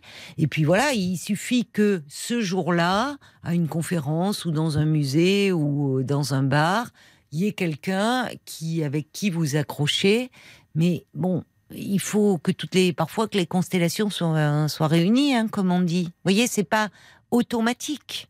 Là, ce qui m'étonne même, c'est que c'est presque un peu votre. Ce qui est bien, c'est votre désir, mais c'est aussi votre impatience. Comme si, au fond, au bout de trois mois, si vous écoutez l'émission, vous vous rendez compte qu'il y a des hommes et des femmes, et euh, de votre âge ou plus jeunes d'ailleurs, même on a même des gens de 30 ans qui disent qui sont désireux de faire une rencontre et, qui n'y parviennent pas forcément, euh, enfin automatiquement. C'est plus dur aujourd'hui de se rencontrer. Les gens sont plus euh, euh, peut-être par rapport à il y a même 15 ans, peut-être il y, a- moins une. Je ne sais pas d'ailleurs comment vous abordez les femmes parce que chapeau, c'est pas c'est pas simple. Vous voyez, je- vous, vous me dites je communique, mais euh, pff, on met tellement de termes dans ce dans ce mot communiquer. Est-ce que vous voulez je me dire que vous êtes plutôt à l'aise pour aborder les femmes Voilà, je suis à l'aise. Vous êtes à l'aise, au musée, d'accord. à l'aise au bar, dans un bar d'hôtel. Si une femme me plaît, je l'aborde euh, poliment, gentiment. Oui, oui, Pareil au j'imagine. musée, si une femme elle est seule, et, euh, je l'aborde gentiment aussi. euh. Et elle ne vous rappelle pas en fait, c'est ça, jusqu'à présent. Oui, disons que avant ça se faisait, Mais avant, et avant. là, bon, depuis Oui, mais- trois mois. euh, Et oui, mais euh, euh, avant, vous êtes resté 14 ans avec une femme aussi. Vous voyez, donc c'est c'est là, il faut vous remettre un peu dans ce mouvement-là. Est-ce que comment vous vous sentez vous? Vraiment dans cet état d'esprit Vous pensez que vous vous sentez prêt dans votre tête à, à faire une rencontre Ah non, moi je suis bien dans ma tête. Hein, la preuve, si je vais, si je m'installe dans un bar, si je vais au musée, Oui, euh, si je vais voir un spectacle, Oui. euh, par exemple, comme je disais à votre, euh, à votre, euh, je sais pas quoi vous dire, la standardiste, oui. au contraire, comme j'aime bien sortir, je me prends en main, je sors maman solo. C'est J'étais bien. la il y a deux bien. semaines voir euh, euh, une comédie musicale Oui. Black Black Legend. Mhm. Comme j'aime bien beaucoup, j'aime beaucoup la seule musique et c'est mes 20 ans. Ça m'a pas empêché d'aller voir ce spectacle. Vous voyez, C'est bien, je trouve ça formidable, moi.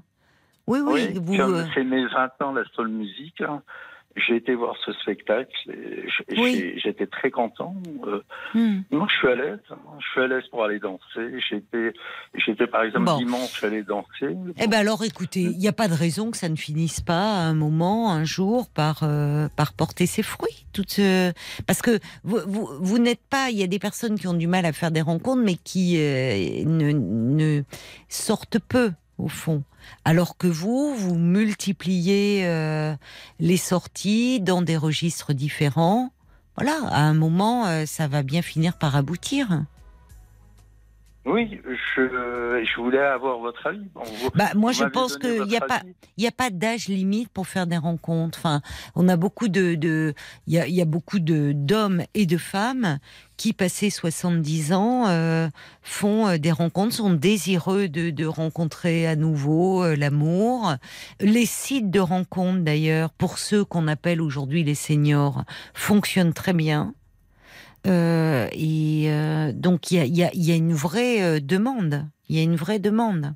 Alors peut-être que parallèlement à, à toutes à ces sorties, à cette vie sociale que vous avez, vous pourriez quand même de temps à autre continuer à regarder un peu sur les sites. Une façon de Non, multiplier les non, choses. je suis Et pas pourquoi vous, avec vous, vous. ben pourquoi Parce vous que j'étais sur un site, comme vous le dites, de seniors, oui et toutes les femmes que j'ai rencontrées, c'est pas ça. Ça. euh, pour- vous euh, abordez des vous femmes écoute. plus jeunes? Ah non, pas, non. pas du tout. Non, non. Je- Mais non, mais pourquoi vous dites Mais pourquoi vous dites toutes les femmes seniors, c'est pas ça? Non, parce que euh, toutes les femmes que j'ai rencontrées, euh, euh, euh, euh, sur les sites, euh, Ouais. c'est pas ça. C'est pas ça. Mais je j'ai rien contre les seniors. Moi-même, je suis senior. Mais toutes les femmes que j'ai rencontrées, j'ai rencontré une dizaine. Elles ne vous ont pas plu. Euh, pas- Non, mais parce que moi, je vais vous dire, c'est quand même plus aléatoire ce que vous faites. Et en même temps, euh, je trouve que c'est formidable. Il faut être audacieux, euh, mais c'est pas évident, quoi. De, euh, parce que quand vous allez dans des musées et autres, il y a des gens seuls, mais qui de là à aborder, c'est pas, c'est pas facile. Donc, je trouve ça assez courageux. Peut-être au niveau de la danse, parce que là, j'ai beaucoup, beaucoup d'auditrices qui m'ont parlé, qui vont justement dans, danser, et elles disent que souvent, ça manque d'hommes. Donc euh, là, peut-être que effectivement, euh, il y a plus de chances de rencontrer quelqu'un, mais il faut qu'elle vous plaise, il faut que vous lui plaisiez. Voilà, c'est ça. Ah, bon, donc, euh, alors est-ce qu'il y a des, des auditrices euh, ou des auditeurs, Violaine, peut-être qui ont, qu'est-ce qu'ils en pensent déjà du, de du désir d'Alain Euh, Est-ce qu'il faut euh, arrêter ou pas de son, de son désir de faire des rencontres? Eh bien écoutez, nous avons un nouveau message de Bob White qui vous rejoint Caroline en disant Alain, vous vous mettez une pression énorme. Trois mois de célibat après des longues relations, ce n'est rien. À mon avis, le souci, c'est que vous, que vous ne pouvez pas rester seul. Soyez patient et ça reviendra. Eh oui. C'est vrai que moi je trouve que vous vous mettez un peu de pression. Ben, disons que comme j'aime bien communiquer, Oui, mais c'est pas que j'aime pas rester seul. Comme j'aime bien communiquer, et puis bon, puisque maintenant on peut parler ouvertement, et comme j'aime bien câliner, et là, comme de- Mm. depuis trois mois, je vais pas câliner, voilà, tout simplement. Oui, c'est votre libido aussi qui un peu. euh, C'est le printemps, Voilà. hein.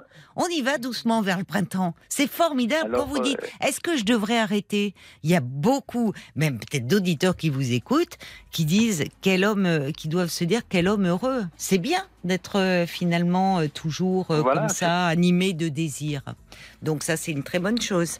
Écoutez, faites-vous confiance, donnez-vous du temps. Les gens vont sortir davantage aussi avec les beaux jours. Donc il n'y a pas de raison que vous ne fassiez pas une belle rencontre. On vous le souhaite de tout cœur. En tout cas, Alain. Ben, je vous remercie. Ben, je vous remercie. Merci pour votre appel. Au revoir. Jusqu'à minuit 30, Caroline Dublanche sur RTL. parlons-nous. Jusqu'à minuit 30, Parlons-nous. Caroline Dublanche sur RTL.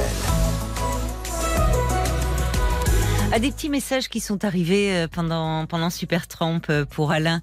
Un message de, de Frésia euh, qui dit euh, Mais il va dans quel musée, Alain? C'est vrai, il aurait dû le dire. Après tout, on sait dans le bar où il a, euh, où il va, euh, bon, mais on ne sait pas les musées. Euh, et elle ajoute, eh oui, ça sent le printemps. Bah c'est ça, c'est ça, c'est ça. Même si encore il fait un peu frisqué, mais les jours rallongent et puis du coup, les, les, les gens vont ressortir, les jupes aussi vont un peu raccourcir au printemps. Enfin bon, c'est ça va. C'est le mois euh, aussi où on se sent un peu renaître de ce long hiver. Allez, on va accueillir maintenant euh, Ilia. Bonsoir Ilia. Bonsoir, Bonsoir, Bonsoir, et bienvenue. Caroline. merci beaucoup, merci de m'accueillir. Alors je ne vous cache pas que je suis, euh, je suis impressionnée. Mais non, il faut voilà, pas. je vous écoute, euh, je vous écoute tous les soirs et Bah, donc merci c'est à mon tour. Oui. Et euh, c'est toujours plus facile d'être. euh, Ah oui, Voilà, derrière, chez soi, ça. tranquillement à écouter. Et oui, mais si tout le monde se disait ça, oui, ben, voyez, qu'est-ce que je ferais pas- moi, euh, on- toute seule ouais, sans vous? On Heureusement, oui, heureusement qu'il Ouais, y en a qui, tous les soirs, comme vous, osent se lancer. C'est ça, c'est ça. J'ose ce soir. Eh ben, vous avez bien Et fait. voilà, j'ose parce que j'ai. Donc j'ai- bientôt 45 ans cette année. Oui. Je suis en préménopause depuis l'âge de 40 ans. Ah oui, assez tôt alors. Oui, assez tôt. D'accord. Euh, j'ai ressenti les premiers symptômes, mais, mais presque le lendemain de mes 40, mes, mes 40 ans. hein. C'était euh, c'était très. Voilà. Très. euh, je, je, je, je l'ai senti de suite. Euh, je, je Le lendemain fait, de euh, vos 40 ans Ah, mais euh, la, la semaine qui a suivi, ça a été. euh, voilà. Ça a été aussi. Et qu'est-ce qui s'est c'est- comment vous étiez alors? Alors, le, le- le premier symptôme, ça a été des pleurs, voilà, des larmes qui coulaient toutes seules, une, sans raison, sans. Je, je me retrouvais à pleurer, mais sans pouvoir Oui. m'arrêter. Oui. Donc, euh, euh, il y a eu ça, et puis il y a eu aussi le fait que j'avais euh, la poitrine très douloureuse, gonflée, sensible, ce qui n'arrivait pas auparavant. Euh, bon voilà, j'ai eu quelques symptômes comme ça qui m'ont alertée. Je suis allée voir mon médecin, il m'a prescrit une, une prise de sang et effectivement il a pu voir.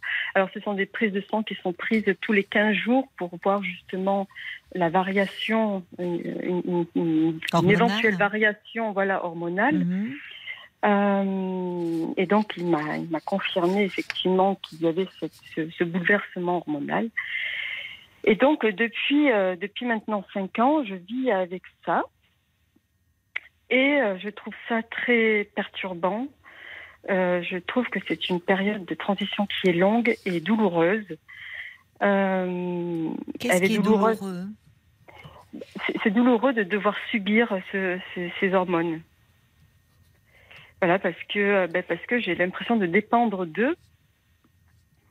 Euh, j'ai l'impression de ne plus être moi-même et de, et de réagir. C'est-à-dire, euh, oui, de, de réagir euh, comment Comment ça se manifeste? Alors, ça se manifeste par, des, euh, par une irrégularité au niveau de mes humeurs. Mmh. Et c'est indépendamment de moi, quoi. C'est-à-dire que je, je ne décide pas, euh, je ne décide pas d'aller bien ou mal, ou du moins, euh j'ai pas, j'ai pas vraiment euh, de, de, de, circonstances qui font que je peux aller bien ou mal. Mais euh, quand je me lève le matin, ben, j'attends toujours de savoir si je vais aller bien ou mal. et, et, et oui, c'est pénible. Vous pouvez pas rester ouais. comme ça. Oui, ouais, c'est très pénible parce que vraiment, ah, je, je l'ai subi. Et je, je Vous l'appréhendez, cette période de la ménopause Qu'est-ce que ça représente pour vous? Alors, euh, eh ben, ça la représente la fin d'un cycle, hein, c'est le cas de le dire. Euh, Ovarien. Ouais. Mais la oh, fin d'un oh. cycle, ça va au-delà des ovaires, hein, semble-t-il. Oui, tout à fait. Oui. Ça, va, oui. ça va au-delà de ça. Alors la, la, fin, fin de quel cycle, cycle? Avec la fin des cycles menstruels, mais. Oui. Qu'est-ce que. Ben, la, la, euh, je... Qu'est-ce qui est rattaché pour vous? Comment vous imaginez ça? Quelles sont les images qui vous viennent par rapport à ça?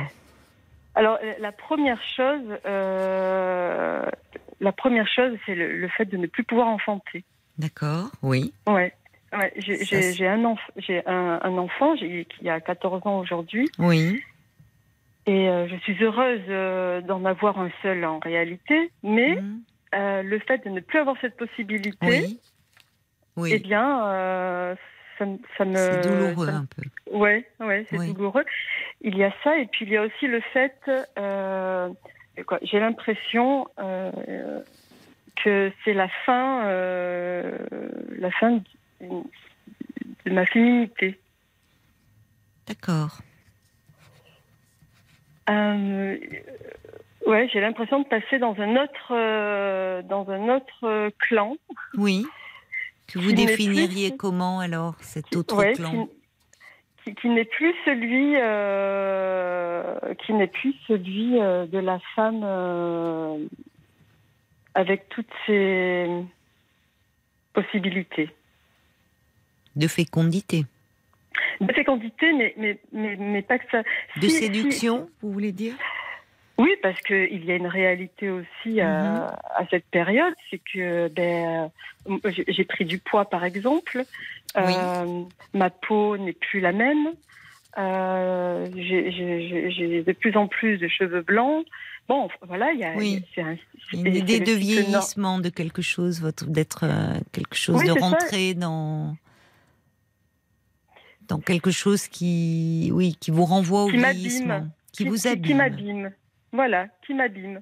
Alors, euh, et je sais pour autant que c'est un cycle euh, normal, que, mmh. que, toutes les femmes euh, vivent à un moment donné. Mmh. mais alors déjà, je trouve ça tellement injuste.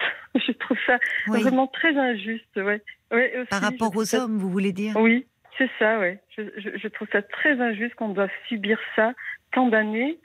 Euh, à, à, à, supporter euh, à supporter ces, ces, ce bouleversement hormonal. Alors c'est vécu euh, très différemment hein, d'une femme à une autre. Oui. Y compris, oui. là vous parlez de la période de, de préménopause, mais y compris la ménopause. D'ailleurs j'ai vu passer une étude qui m'a plutôt réjoui parce que où, euh, euh, où, on, où, on, où, on, disait, enfin, d'après une enquête faite auprès de nombreuses femmes, qu'elles mmh. étaient de plus en plus nombreuses à très bien vivre cette période-là de leur vie. Et je dis ça, c'est plutôt réjouissant, parce que c'est vrai qu'il y avait cette notion euh, autour de la ménopause, où comme si euh, euh les femmes ménopausées passaient du côté Et quand vous parlez de clan, enfin, au fond, elles devenaient invisibles. Euh, comme si euh, elles avaient euh, la séduction, ça n'était terminé pour elles. Et ça, heureusement, tant a changé. Et quand vous voyez d'ailleurs l'image des femmes aujourd'hui, et, et, vous êtes encore très jeune, 45 ans, c'est jeune. Mm. Quand bien même vous avez des cheveux blancs et quand bien même, effectivement, du fait des modifications hormonales, peut-être la peau un peu plus sèche, mais à 45 ans, euh, la, séduction, euh, euh, il a, vous êtes, il n'y a pas lieu d'y renoncer. Oui, je crois que je, crois qu'il me faut accepter accepter cette transition pour pouvoir y voir euh, les, les, les, bénéfices, parce qu'il y en a aussi. Mais depuis cinq ans, c'est une préoccupation au quotidien parce que j'ai l'impression de le subir. J'analyse euh, mon comportement pour voir euh, les effets de, de, de, de ce changement d'hormones sur mon ah. comportement. Et, puis il y a les, dommages collatéraux. Je ne vis pas seule, je vis avec mon compagnon depuis Alors, 10 comment ça se passe avec votre compagnon? Voilà, mais oui. Et donc mon compagnon euh, avec qui donc je suis depuis 10 ans et qui a aussi 10 euh, ans de plus que moi. Et, euh, et ben je, je, je, ça fait ça fait donc presque 5 ans que je suis sur dans cette période et j'ai et, osé euh, lui en parler à demi mot euh, il y a il y a ça quelques semaines. Voilà, c'est très récent, mais parce que mais parce que moi-même, en fait, euh, il me fallait d'abord comprendre euh, de quoi il s'agissait. Il me fallait comprendre aussi l'impact que ça que ça avait sur moi et d'observer au quotidien euh, les conséquences. Et, et donc, euh, j'ai bien vu, hein, j'ai eu le temps de voir au bout de ces quatre années. Mais c'est fou ça, c'est fou d'ailleurs, parce que Vous, vous, êtes, vous, vous êtes observatrice des changements, c'est presque chronique d'un ravage annoncé, enfin d'un désastre annoncé. Je caricature involontairement. Hein, oui, oui. Mais alors que ça n'a rien à voir avec ça. Enfin, je veux dire, c'est comme si vous observez. Ce qui me frappe en fait, c'est que vous, vous n'êtes pas bien depuis euh, vos 40 ans. Vous n'êtes pas bien. Et que vous vous observez aller mal. Et j'entends effectivement que ça a des répercussions sur aussi euh, euh, votre relation de couple. Et que moi, c'est que tout ne peut pas être mis sur le compte des hormones. Ah oui, vous croyez? Ah oui. Moi, je mets tout. Moi, pour moi, la responsabilité, elle, vient de là. Ben oui, mais parce que vous savez, les hormones, euh, on a tellement euh, rattaché les femmes à leurs hormones. Vous voyez, les, les femmes, on ramène tellement les femmes à leur dimension physiologique les hormones qui seraient responsables de tout. Alors, je ne vous dis pas, effectivement, on a un corps, on a aussi effectivement des, on est fait de cellules, d'hormones, bien sûr, mais on a aussi un psychisme. il faut jamais mmh. l'oublier. Et au-delà de, des signes que vous décrivez, que je ne nie pas, puisqu'effectivement, et ça existe. Certaines femmes disent qu'elles se sentent plus irritables, plus tendues. Vous parlez des seins plus gonflés, comme un peu pour des, des, des, femmes comme avant les règles. Vous voyez, de se sentir plus tendues. Mais enfin, là aussi, on a tellement, euh, de, façon euh, souvent très misogyne d'ailleurs, ramené les femmes à leurs hormones. Voyez, en disant elles sont instables, euh, elles ont des sautes d'humeur. D'ailleurs, c'est ben, t'as tes règles ou quoi. Enfin, que à un moment, il faut pas se laisser enfermer là-dedans, non plus et que euh, de, de, de enfin, à la fois vous, vous, vous êtes dans cette révolte au fond de dire c'est tellement injuste, les hommes n'ont pas à subir ça. Alors ils ont l'andropause aussi, hein, bien plus tard, et ça a aussi euh, des répercussions sur eux. Mais là où je vous rejoins, c'est vrai que la société, il y a beaucoup plus d'injonctions qui pèsent sur les femmes, et notamment dans cette course à la séduction. Et là où effectivement chez un homme on va accepter des cheveux blancs, on va même trouver ça séduisant. Chez une femme, on n'a qu'à voir certaines euh, personnalités publiques, femmes, qui sur des réseaux sociaux se sont postées avec des cheveux blancs. Bon, ça a été une déferlante de messages extrêmement agressifs. Euh, y compris de femmes. Donc, Mm. on n'est plus dur avec les femmes, c'est vrai, par rapport au vieillissement. Mais moi, Mm. ce qui me fait un peu de peine pour vous, il y a, c'est que j'entends que vous n'allez pas bien et curieusement, c'est il y a ces 40 ans. Ça a sonné comme quelque chose. Vous voyez, dès le lendemain, vous ressentez les premières sym- Ouais. les premiers symptômes. Vous savez, moi, je crois pas à un corps qui serait euh, radicalement euh, coupé de notre euh, de, de notre tête, quoi, de notre esprit. Corps et esprit, ça marche ensemble. Et la façon dont on vit aussi cette période-là, ça va beaucoup conditionner de choses.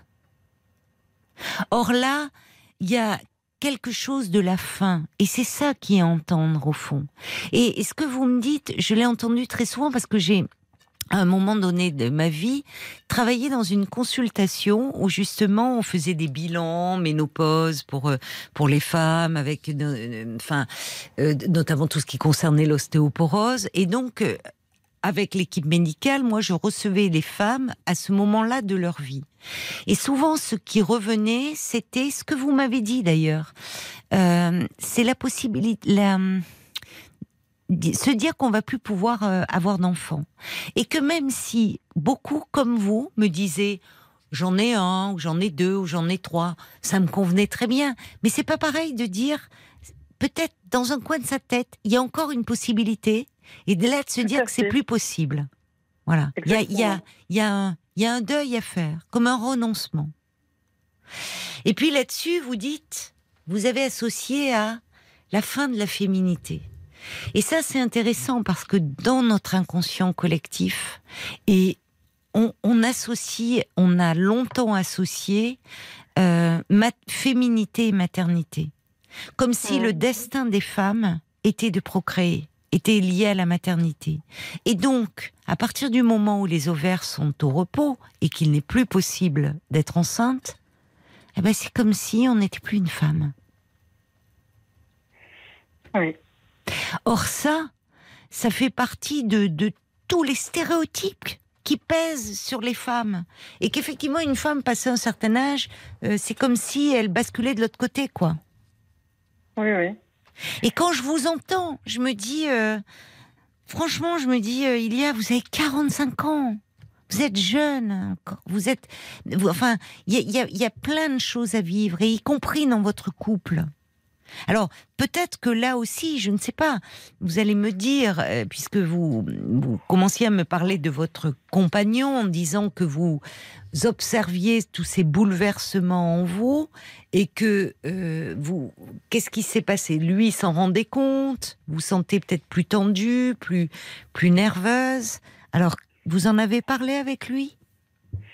Oui, alors je, euh, je disais que j'en avais parlé à demi-mot. Je lui ai pas annoncé que j'étais dans cette période. Je lui ai simplement dit que je ressentais les symptômes Oui. de, de, de la préménopause. Oui, d'accord. Euh, une, une sorte de préparation à, à l'annonce. Mais euh, euh, ce qui, ce qui- ce- oui, mais en fait, vous, avez raison, c'est-à-dire que je suis dans l'observation de, de mes Oui. de mon propre, euh, de ma propre évolution. Et une observation douloureuse, en fait. Et, et une, une- une très moche observation, Oui, oui, oui. parce que, Oui, très Euh, négative. Ouais, oui, très très négative. Oui. oui. Et pourtant, parfois, j'essaie de me dire, parce que j'entends des témoignages euh, qui, qui incitent les femmes à justement accepter cette période et se dire que justement, ça peut être aussi euh, euh, une période magnifique, euh, merveilleuse, parce que on, on- on est Une enfin libéré. Oui. Ouais, Enfin, magnifique, ni magnifique, ni merveilleuse, mais euh, bon, les femmes, on a toujours été, vous savez, euh, tout au long de notre vie, entre les premières règles, après les maternités, après la ménopause, c'est vrai qu'il y a, y a- y a- c'est un cycle comme ça. Mais se dire que parce qu'il y a la ménopause, c'est fichu et que euh, et qu'il n'y a plus rien à vivre. Enfin, regardez Oui, non, mais autour de vous. fait, c'est aussi un, un, un, un, cycle- un- un cercle un peu vicieux, c'est-à-dire que depuis 40 ans, donc euh, du coup, euh, ben, mon métabolisme est différent, donc je grossis. Pourtant, je suis aussi active et je mange Oui. aussi. Ah mais c'est vrai que ça, je suis d'accord avec vous, que effectivement la prise de poids est plus importante et que là, oui, c'est vrai, ouais, c'est vrai. ouais. qu'il voilà. faut. Bon, mais Donc, il faut. C'est vrai qu'il faut. Là, Ouais. enfin, il faut. Il n'y a pas il faut d'ailleurs. Mais si ça vous pèse, euh, sans mauvais jeu de mots, euh, peut-être que Ouais. là, ça serait bien de, voyez, de euh, manger différemment. Il y, a, il y a des choses à Ouais. faire effectivement, parce que il y a un moment où peut-être vous pouviez manger tout et que vous ne preniez pas. Et puis il y a un âge où bah on continue à vouloir manger tout, mais là euh, on le prend vite dans les fesses et dans les ça. cuisses et, dans le bide et bon voilà. Dans le ventre. Voilà. ouais, bah ouais. oui, bah oui, oui, Ouais. c'est vrai, c'est vrai. Donc il y a, y y cette image-là qu'il faut accepter, euh, de euh, faire un travail d'acceptation là-dessus. Il faut faire un travail d'acceptation sur le fait que euh, euh, ben, je, je change physiquement, euh, pas, pas qu'au niveau du corps, mais aussi au niveau du visage, et, qui- et qui me... f- Bon, enfin... il y a- il y a- Comment vous le faites ce travail d'acceptation? Si travail, vous parlez, il faut faire un travail Ah d'acceptation. oui, ah bah alors non non mais alors je, je le fais je fais seule. Je le fais seule à, à essayer de, de vous le faites seul, mais oui, mais vous. de combattre coup, euh, oui, ouais, mais- de combattre mes mauvaises mes mauvaises idées sur cette période-là j'essaie de les combattre et c'est aussi euh, euh, l'objet de mon appel oui, oui. c'est-à-dire essayer de mettre des mots sur tout ça C'est ça. Vous avez, c'est bien. et, et, et- et j'aimerais j'ai- j'ai- vraiment hein, j'aimerais vraiment Oui. passer à autre chose et me dire c'est bon tu y ça. es ça va durer un temps Oui. euh, en attendant, continuer à vivre parce que moi, depuis Ah oui. euh, que j'ai 40 ans, ben, je, je ne fais que me, me regarder euh, euh, oui, c'est angoissant. C'est angoissant. Et, et c'est très Quel- long. vous savez, il y a quelque chose qui se transmet. Oui, mais ça, ça peut être long parce qu'attendez, là, vous êtes en période de périménopause, oui. la ménopause, enfin, vous allez pas. Vous observez, on a l'impression d'un entomologiste qui a cloué un insecte là et qui l'observe, qui le dissèque. C'est affreux. Mais oui. Enfin, Mais oui, mais, mais Comment- ça. mais alors, il y a quelque chose aussi. La féminité, c'est beaucoup une affaire de transmission. Je ne sais pas dans votre famille comment c'était vécu, comment c'était transmis, les premières règles, comment votre mère vous en parlait, comment Ah elle-même oui, a vécu les choses. Vous voyez, c'est ça compte Ouais. tout ça. Il y a tout ce poids aussi de la transmission maternelle alors, à- et à notre insu. Hein.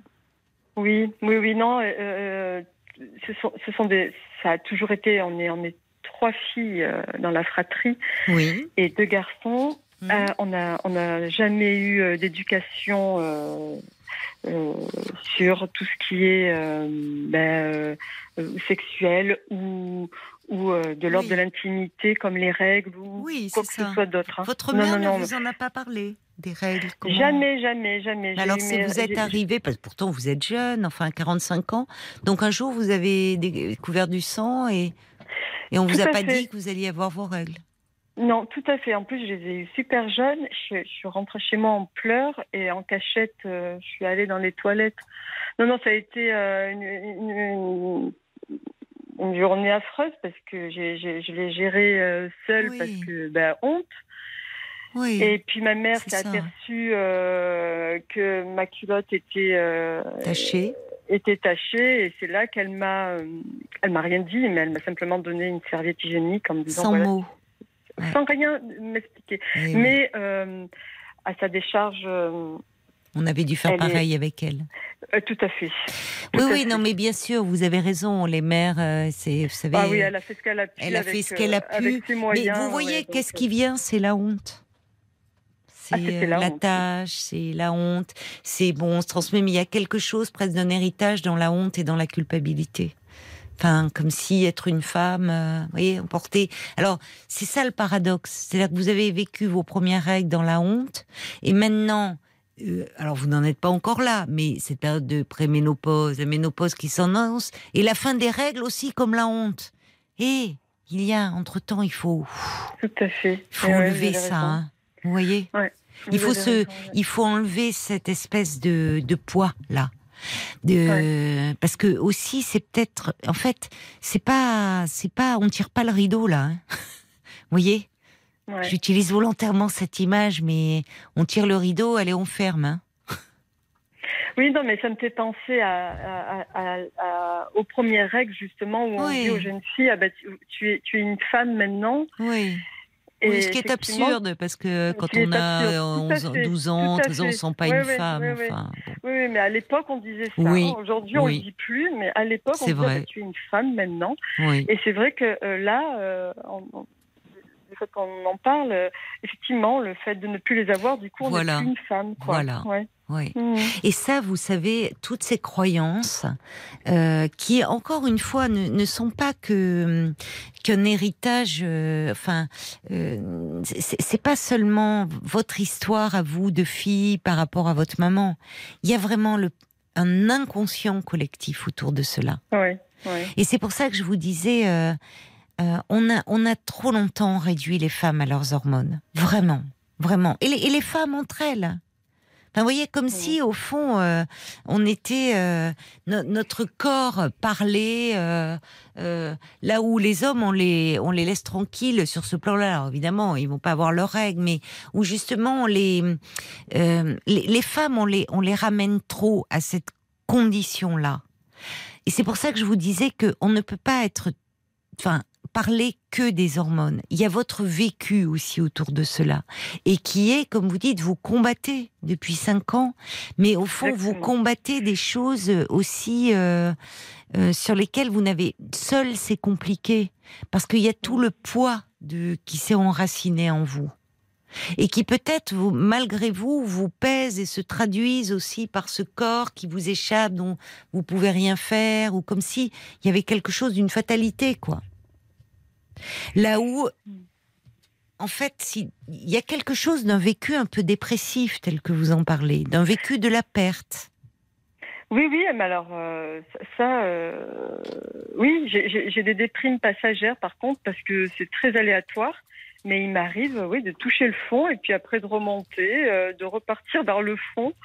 Mais oui, c'est c'est très, c'est très régulier. Je, je- quand, oui, euh, voilà, et, et, et- et je, c'est très aléatoire. Mais effectivement, c'est une période de- depuis l'âge, depuis l'âge de 40 ans, je ne suis plus la même. Ça, c'est certain. Alors que avant, j'étais plutôt quelqu'un de, de joyeux. euh, Vous voyez Oui. Je, je- je vivais vraiment, quoi. C'est ça. Je, je vis- Oui, vous ne vous vraiment. retrouvez plus. Vous ne vous retrouvez plus et vous êtes dans une. Vous vous, vous vous abîmez un peu en contemplant tous ces signes. Comme si c'était les signes de. Vous voyez, d'une. De, vous guettez presque ça dans quelque chose de très Tout anxieux, au fond. Tout à fait, oui, oui. Et puis je passe beaucoup de temps à me renseigner, à, à- à- à faire de la lecture sur le sujet. Oui. C'est devenu euh, Un peu le sujet de ma obsessionnel. vie. Oui. oui, oui. Et c'est là- le- Vous savez, il y a par rapport à votre compagnon, ce que l'on constate aussi hein, chez les couples, euh, c'est que quand les femmes vivent bien cette période-là de leur vie, ben, leur compagnon aussi la vit bien. Il n'y a pas de mystère, en fait. Or, comme vous dites, c'est devenu le sujet de votre vie parce que vous pouvez. Il y a, il y a quelque chose autour de cela, autour de votre féminité, où vous vous sentez très fragilisé en ce moment. Et du coup, vous, vous le raccrochez à cela, à cette période-là. Donc, votre compagnon, il doit sentir, il voit bien que vous êtes moins bien. Donc, Mm. lui aussi peut se poser euh, des questions. euh, mais est-ce que, par rapport, vous me dites que vous avez pris du poids, est-ce que, il- euh, comment il réagit lui? Est-ce qu'il est, il est soutenant? Est-ce qu'il est toujours désirant par rapport à vous ou... Ah, mais alors complètement, complètement. Bon, il, alors, il adore, il adore mes nouvelles formes. Mais après, moi, moi, je, je, moi, dans toute sa vie, quoi.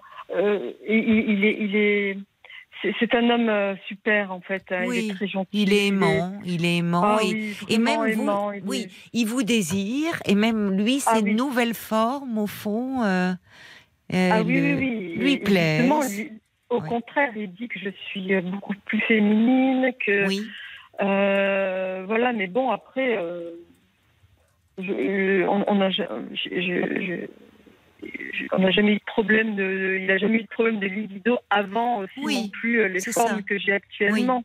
Et vous, c'est vous Euh. qui avez moins de désir parce que vous, vous aimez- l'aimez moins, le, votre corps, ou vous, parce que vous, Ah, ah ben Vous oui, êtes moi- moins moi, bien? Ah oui, bon, ça a complètement changé. hein. c'est vous, d'accord, ça Ah a oui, oui, j'étais beaucoup plus, euh, j'étais beaucoup plus libérée. euh, Oui, avant mes 40 ans. Oui. Depuis mes 40 voilà, ans. il y a quelque chose ce autour de soit, ces 40 ans. Ça Ah oui, interroge. oui, oui. Je ne sais pas ce qui s'est passé. Vous savez, souvent les, les histoires comme ça, il faut. euh, je dis souvent, euh, c'est intéressant aussi peut-être de voir ce qui s'est joué dans votre famille, pour votre mère. Qu'est-ce que ça représentait euh, 40 ans? Qu'est-ce que qu'est-ce qui s'est passé aussi d'autre dans votre vie? Moi, je, je trouve que puisque depuis 5 ans, vous êtes dans un mal-être au fond euh, et que vous essayez seul, me dites-vous, de faire un travail, mais qui est un travail de sape, moi j'ai envie de dire, c'est pas un travail bénéfique, c'est un travail de sape où vous où vous analysez euh, chaque chose et quel- comme quelque chose de négatif, de tout ce que vous êtes en train de perdre. Je pense, Exactement. je pense que ça serait bien d'être un peu accompagné. Et pu- puisque vous, m'appelez ce soir, justement, votre besoin, c'était de mettre des mots sur ce que vous ressentez. Oui, moi, je vous y encourage à continuer. Effectivement, mettre des mots là-dessus. Et vous allez voir qu'il y a quelque chose d'un mal-être qui s'exprime à travers cela. Et encore une fois, je ne nie pas que vous ayez dans le, qu'il puisse y avoir des périodes où vous êtes euh, comme ça un peu plus irritable, un peu plus tendu. Il y a aussi, c'est, il y a, il y a cela, il y a des femmes qui le vivent plus intensément. Mais je pense qu'il y a aussi quelque chose d'autre qui s'exprime et qui mériterait d'être vraiment élaboré et accompagné. Voyez en douceur pour euh, vous réconcilier avec vous-même. Parce que là, il y a, il y a quelque chose de, de, de, de fixé, presque d'une fixation autour de cela. Comme si Oui, vous vous résumiez à cette période-là. Oui, et puis c'est tout à fait ça. Mais le, le pire, c'est que en plus, comme je, je, je suis, je- tourne en boucle. C'est ça. Eh bien, euh, eh bien, euh, je, me, je me dis, donc là, ça, fait, ça va bientôt faire cinq ans. Euh, ça peut durer encore deux ans, cette période de préménopause. Et puis après, il y a la ménopause. Et là, c'est autre chose. On passe sur un niveau apparemment supérieur au niveau des symptômes. Non, pas Et, et forcément. dis, Pas mais- forcément. Il y a, il y a des femmes qui ont une ménopause qui se passe, mais sans aucun symptôme. On parle les, le fameuses bouffées de chaleur dont on parle. Il y a des femmes, elles en ont quasiment pas. Il y en a qui en ont beaucoup. C'est très variable d'une femme à une autre. Et à ce moment-là, il y a aussi maintenant des traitements qui peuvent exister, qui peuvent vous soulager. C'est aussi avec votre gynécologue qu'il faut en parler. Mais je pense vraiment que depuis cinq ans, il y a quelque chose d'un mal-être qui s'est installé en vous et qui mériterait aussi un accompagnement un peu psychologique. Ouais, ouais. Voyez? Oui, oui, j'ai vraiment envie de me débarrasser de ça. Oui, et vous avez raison. Et vous avez raison parce je que c'est- c'est source de, de souffrance. Donc ça serait dommage. Ça serait dommage de, de vous enfermer. Euh, et parce que il y a une autre, il y a avant 40 ans, joyeuse, qui était dans la vie. Et puis là, c'est comme si 40 ans, waouh, ça sonne le glas de la féminité. Mais regardez, prenez des exemples autour de vous, même des, des gens un peu des, des personnalités médiates. Regardez les femmes à 40 ans, 45 ans, même 50 ans, comme elles sont belles et épanouies. Mais il y a Oui, certainement un, un héritage, il y a quelque chose de ces premières règles vécues dans la honte à la fin qui s'annonce, encore pour tout de suite, parce que vous dites ça peut durer un moment, de, Ouais, il y a quelque chose de l'ordre du deuil et il y a quelque chose autour de la féminité. Et ça peut être pour vous, vous savez quoi, il y a l'occasion justement de, de vous libérer en fait. De vous libérer peut-être de, de- des tas d'images, on est tous bombardés malgré nous, de, de croyances autour de qu'est-ce que c'est être une femme, comment doit être une femme, qu'est-ce que et qui, qui, qui vous emprisonne? Et vous allez Oui, pouvoir vous retrouver finalement peut-être être euh, vous sentir à nouveau pleinement une femme parce que on reste une femme même si les ovaires fonctionnent plus. Et il y a même des femmes qui effectivement à ce moment-là, pour elles c'est une délivrance de ne plus avoir leurs règles et qui même à ce moment-là redécouvrent une, autre, une nouvelle sexualité. Justement parce Mhm. qu'il n'y a plus aussi cette idée liée à la procréation. Il faut se dire que pendant un temps, euh, les femmes, avant la contraception, vous savez, elles n'étaient pas très heureuses non plus dans leur sexualité. Parce que quand, Ouais, vous, c'est sûr. quand elles faisaient l'amour en se disant qu'à chaque rapport pouvait donner lieu à une grossesse, Oui, non, non, mais ça c'est terrible. Bon, donc il y a, y a, beaucoup de choses dont il faut savoir se libérer. Je pense qu'il y a des réactions euh, bah, qui sont arrivées. Oui. Euh, D'ailleurs, euh, même déjà, je crois, sur Facebook, Violaine. Et puis il y, a y Marine aussi qui, qui a appelé et on l'accueillera tout à l'heure. Mais on va d'abord peut-être écouter les réactions des auditrices qui vous ont écouté attentivement. oui, avec Lia. plaisir. Et oui, nous avons un message de Moon qui affirme vivre la ménopause comme une bénédiction. Elle ajoute Personnellement, je le vis bien, même si les symptômes au départ étaient compliqués. Ne vous en faites pas, il y a, laissez-vous du temps. Et puis Edith qui vous recommande de faire du yoga. Cela vous fera du bien sur le plan physique et psychologique. En tout cas, il faut que vous vous occupiez de vous, pas comme vous le faites actuellement, euh, Ouais, dans l'angoisse et dans l'anxiété, mais que vous vous vous occupiez de vous. Alors ça peut être peut-être, euh, vous voyez. euh, par rapport euh, à cette prise de poids, vous pouvez un peu en parler à, à votre médecin. Il y a peut-être aussi des conseils. a- C'est vrai que parfois il faut euh, réduire un peu les ce qu'on mangeait euh, habituellement. Il faut Mmh, peut-être plus le fractionner. Il y a peut-être, euh, enfin, euh, ça peut être passé aussi par une nouvelle coupe de cheveux, par quelque chose. Vous Oui. occupez de vous, c'est-à-dire vous traitez avec douceur en fait. Et parce que franchement, à 45 ans, vous imaginez la, la, la, la ménopause, ça peut aller jusqu'à 54, 55. Vous n'allez pas rester pendant Ouais. 10 ans comme ça, vous observant, vous faisant du mal. Donc, ça veut dire vous reprendre en main, mais dans le bon sens du terme. Vous Oui, reprendre oui, en main en vous traitant avec douceur et justement en vous disant euh, l'important c'est que vous vous trouviez à nouveau belle. Mm. Et je pense que le fait de parler va vous permettre aussi de, de mettre des mots sur tout ce que vous traversez, parce que vous avez beaucoup à dire à ce sujet.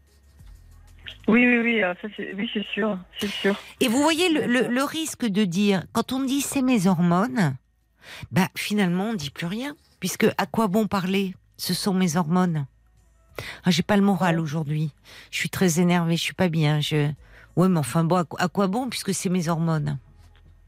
Alors Ouais. qu'en fait, vous voyez que on a parlé d'autre chose que des hormones. euh, Il y a. Oui, oui, Et, oui. et ça serait tellement dommage parce qu'en plus, vous avez la chance d'avoir un compagnon qui vous aime, qui vous trouve, lui, belle, désirable. Donc, euh, voyez, lui, euh, il, il, il, euh, il est là. Il est là et, euh, il, vous aime et, et vous, et, il vous désire toujours Ouais. autant. Mais il faut que vous vous plaisiez à vous-même. Et peut-être en dehors de tous ces carcans. Alors, on va. euh, non, on n'a plus assez dommage parce que euh, on avait Marine euh, au téléphone euh, qui répond plus. Si vous voulez peut-être réagir, hein, 09 69 39 euh, 10 11. Peut-être que vous vous retrouvez dans les angoisses d'Ilia. Dites-nous comment vous les avez euh, surmontées, comment vous vous avez vécu cette période de préménopause et de ménopause. Vous êtes les bienvenus. Mais vraiment, faites-vous accompagner. Demandez à votre médecin les coordonnées d'un psychothérapeute qui pourra vous accompagner. Peut-être d'une Oui, femme d'ailleurs, un peu, vous voyez, dans une dimension un peu autour de cette transmission de la féminité. Je vous embrasse, Ilia. Merci en tout Merci cas d'en avoir parlé avec Merci. moi. Vous, Caroline. Merci à vous. Jusqu'à minuit 30, Parlons-nous. Caroline Dublanche sur RTL. Parlons-nous de tout ce qui vous touche, de tout ce qui vous concerne ou vous préoccupe. De 22h à minuit et demi, l'antenne de RTL est à vous et tous vos appels sont les bienvenus au 09. 22h, minuit 30, Parlons-nous. Caroline Dublanche sur RTL. Alors, je m'aperçois qu'il y a eu beaucoup, beaucoup euh, de réactions euh, de votre part au témoignage d'Ilia. Ça m'étonnait. euh, Mais il est capricieux, mon, écran, là. Parfois, j'ai besoin de le rafraîchir. Voilà. Et parfois, les messages arrivent. Bon, je me disais, tiens, c'est curieux, pas de réaction par SMS sur ce sujet, ça m'étonnait. Puis voilà, il suffisait que je le rafraîchisse un petit peu et elles arrivent aux réactions. Alors, il y a, y, a, y a Frésia, euh, elle qui nous dit, moi je me suis sentie tellement libre lorsque je n'ai plus eu mes règles. Euh, Frésia qui ajoute, mais enfin elle pourrait déjà parler à son, à son gynécologue parce qu'il existe des traitements euh, de substitution qui sont euh, très bien et très efficaces. Oui, vous avez raison. Euh, il y a Louisa qui dit Nous n'avons rien perdu, nous gagnons en expérience, en patience et en capacité d'adaptation. Et oui, c'est ça, il faut aussi changer de, de regard euh, là-dessus. Mais, mais bon, il y a, c'est pas simple pour les femmes, c'est pas simple. Et on, voit qu'il y a des femmes qui passer un certain âge, alors pas l'âge de 45 ans ou 50 ans, mais on voit qu'elles renoncent, comme si à un moment elles renonçaient. D'ailleurs, beaucoup de femmes, se, et c'est douloureux, elles ont le sentiment d'être devenues invisibles dans la rue, aux yeux des autres. Mais c'est comme si elles-mêmes, elles s'étaient abandonnées. Et, pourquoi? Alors, il y a, y, a, y a Mila qui dit, je suis euh, aujourd'hui une vieille, elle met entre guillemets, femme ménopausée chimiquement pour cause de maladie, de cancer, depuis l'âge de 47 ans. J'en ai bientôt 70 aujourd'hui. Ça ne m'empêche ni de sourire, ni d'aimer. Alors elle dit, euh, embrasser, euh, il y a pour moi. Oui, une pensée aussi pour euh, effectivement toutes ces femmes, parfois jeunes, qui se retrouvent à vivre une ménopause brutale, chimique, euh, suite à une intervention, suite à un cancer, euh, parfois du sein, des ovaires. Et euh, outre la maladie, il y a aussi cet arrêt brutal de la ménopause et qui là physiquement aussi le, corps réagit à cela. Et c'est pas simple. Frésia qui dit plus j'avance en âge et moi et plus je m'allège de toutes ces injonctions. Il y a Cathy, elle dit quand euh, Ilia nous parlait euh, de, ses premières règles et que finalement euh, n'avait pas été informée de ce qui de, cela, de ce qui pouvait arriver, elle dit je pense au livre, au très beau livre de Marie Cardinal, Les mots pour le dire. Oui. où elle parle de ses saignements justement Marie Cardinal et c'est vrai que c'est un ça reste un très très beau livre elle dit les premières règles, si on ne sait pas ce que c'est, ça doit être très violent à vivre. Il y a Bambi qui dit euh, il faut pas que le, vous viviez comme cela la fin de votre fonction euh, reproductive. on peut être très bien être une femme sans être une mère. Euh, il faut vraiment que vous vous allégiez de cela et que vous retrouviez euh, une nouvelle façon d'être.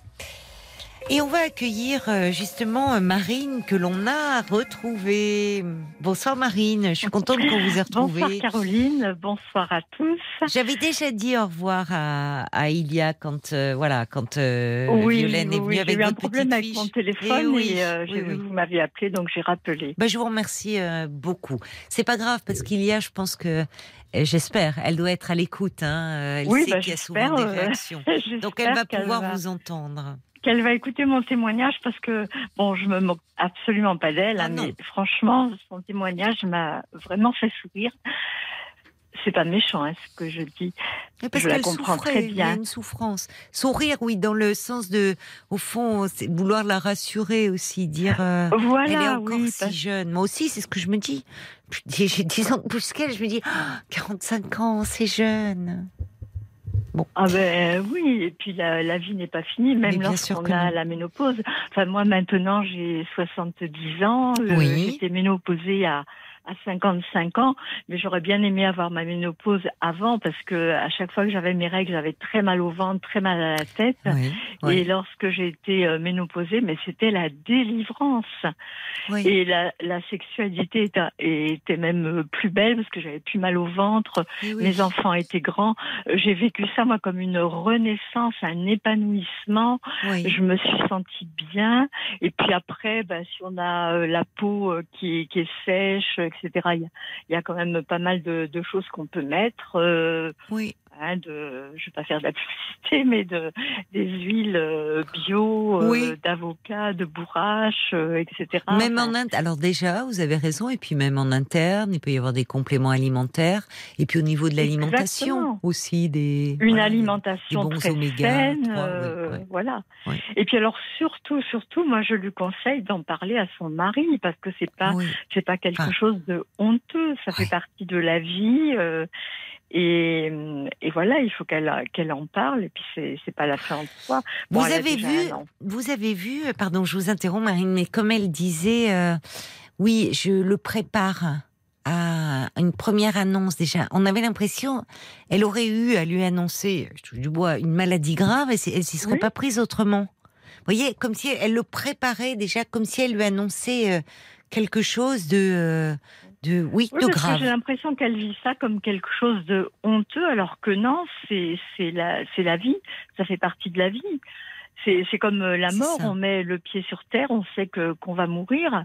Moi, j'ai ma maman de 94 ans. Ben, ce week-end, elle, euh, elle m'a parlé des musiques qu'elle voudrait pour son enterrement, comment elle voulait être habillée, euh, ce qu'il. Euh, oui, ça la rassure d'envisager. C'est quelque chose qui se prépare. Et la, la mais c'est pas anodin d'associer ça, la ménopause, à l'idée de la mort? Non, mais la, mort. non, non, je comprends. Moi, je comprends très bien ce que vous voulez dire, mais dans le. La vie, c'est la vie. c'est comme, enfin, il y a rien de. Vous savez, comme vous dites, il n'y a rien de honteux, il n'y a rien de sale. Mais il y a encore beaucoup trop euh, de jeunes filles qui vivent aussi euh, leurs premières règles dans dans, dans, dans la honte, encore aujourd'hui, ou qui vivent ça comme quelque chose de sale. Ou enfin, il y a... alors que vous avez raison de dire, c'est la vie, et on est vraiment pleinement dans la vie, puisque euh, quand une euh, jeune fille a ses premières règles, ça veut dire qu'elle a cette capacité, cette fonction reproductive. Et pour autant, en plus, on sait que les pubertés sont de plus en plus précoces. Euh, ça peut arriver même à 11 ans, c'est bien embêtant, et même avant pour toutes ces, ah ces jeunes filles qui sont encore des enfants. Enfin, quand bien même on a des premières règles à 12 ou 13 ans, c'est pas pour autant qu'on va enfanter. Mais c'est quelque chose de l'ordre de, de la vie, c'est quelque chose, c'est un phénomène tout à fait naturel. Mais la ménopause, il faut bien dire ce qui est.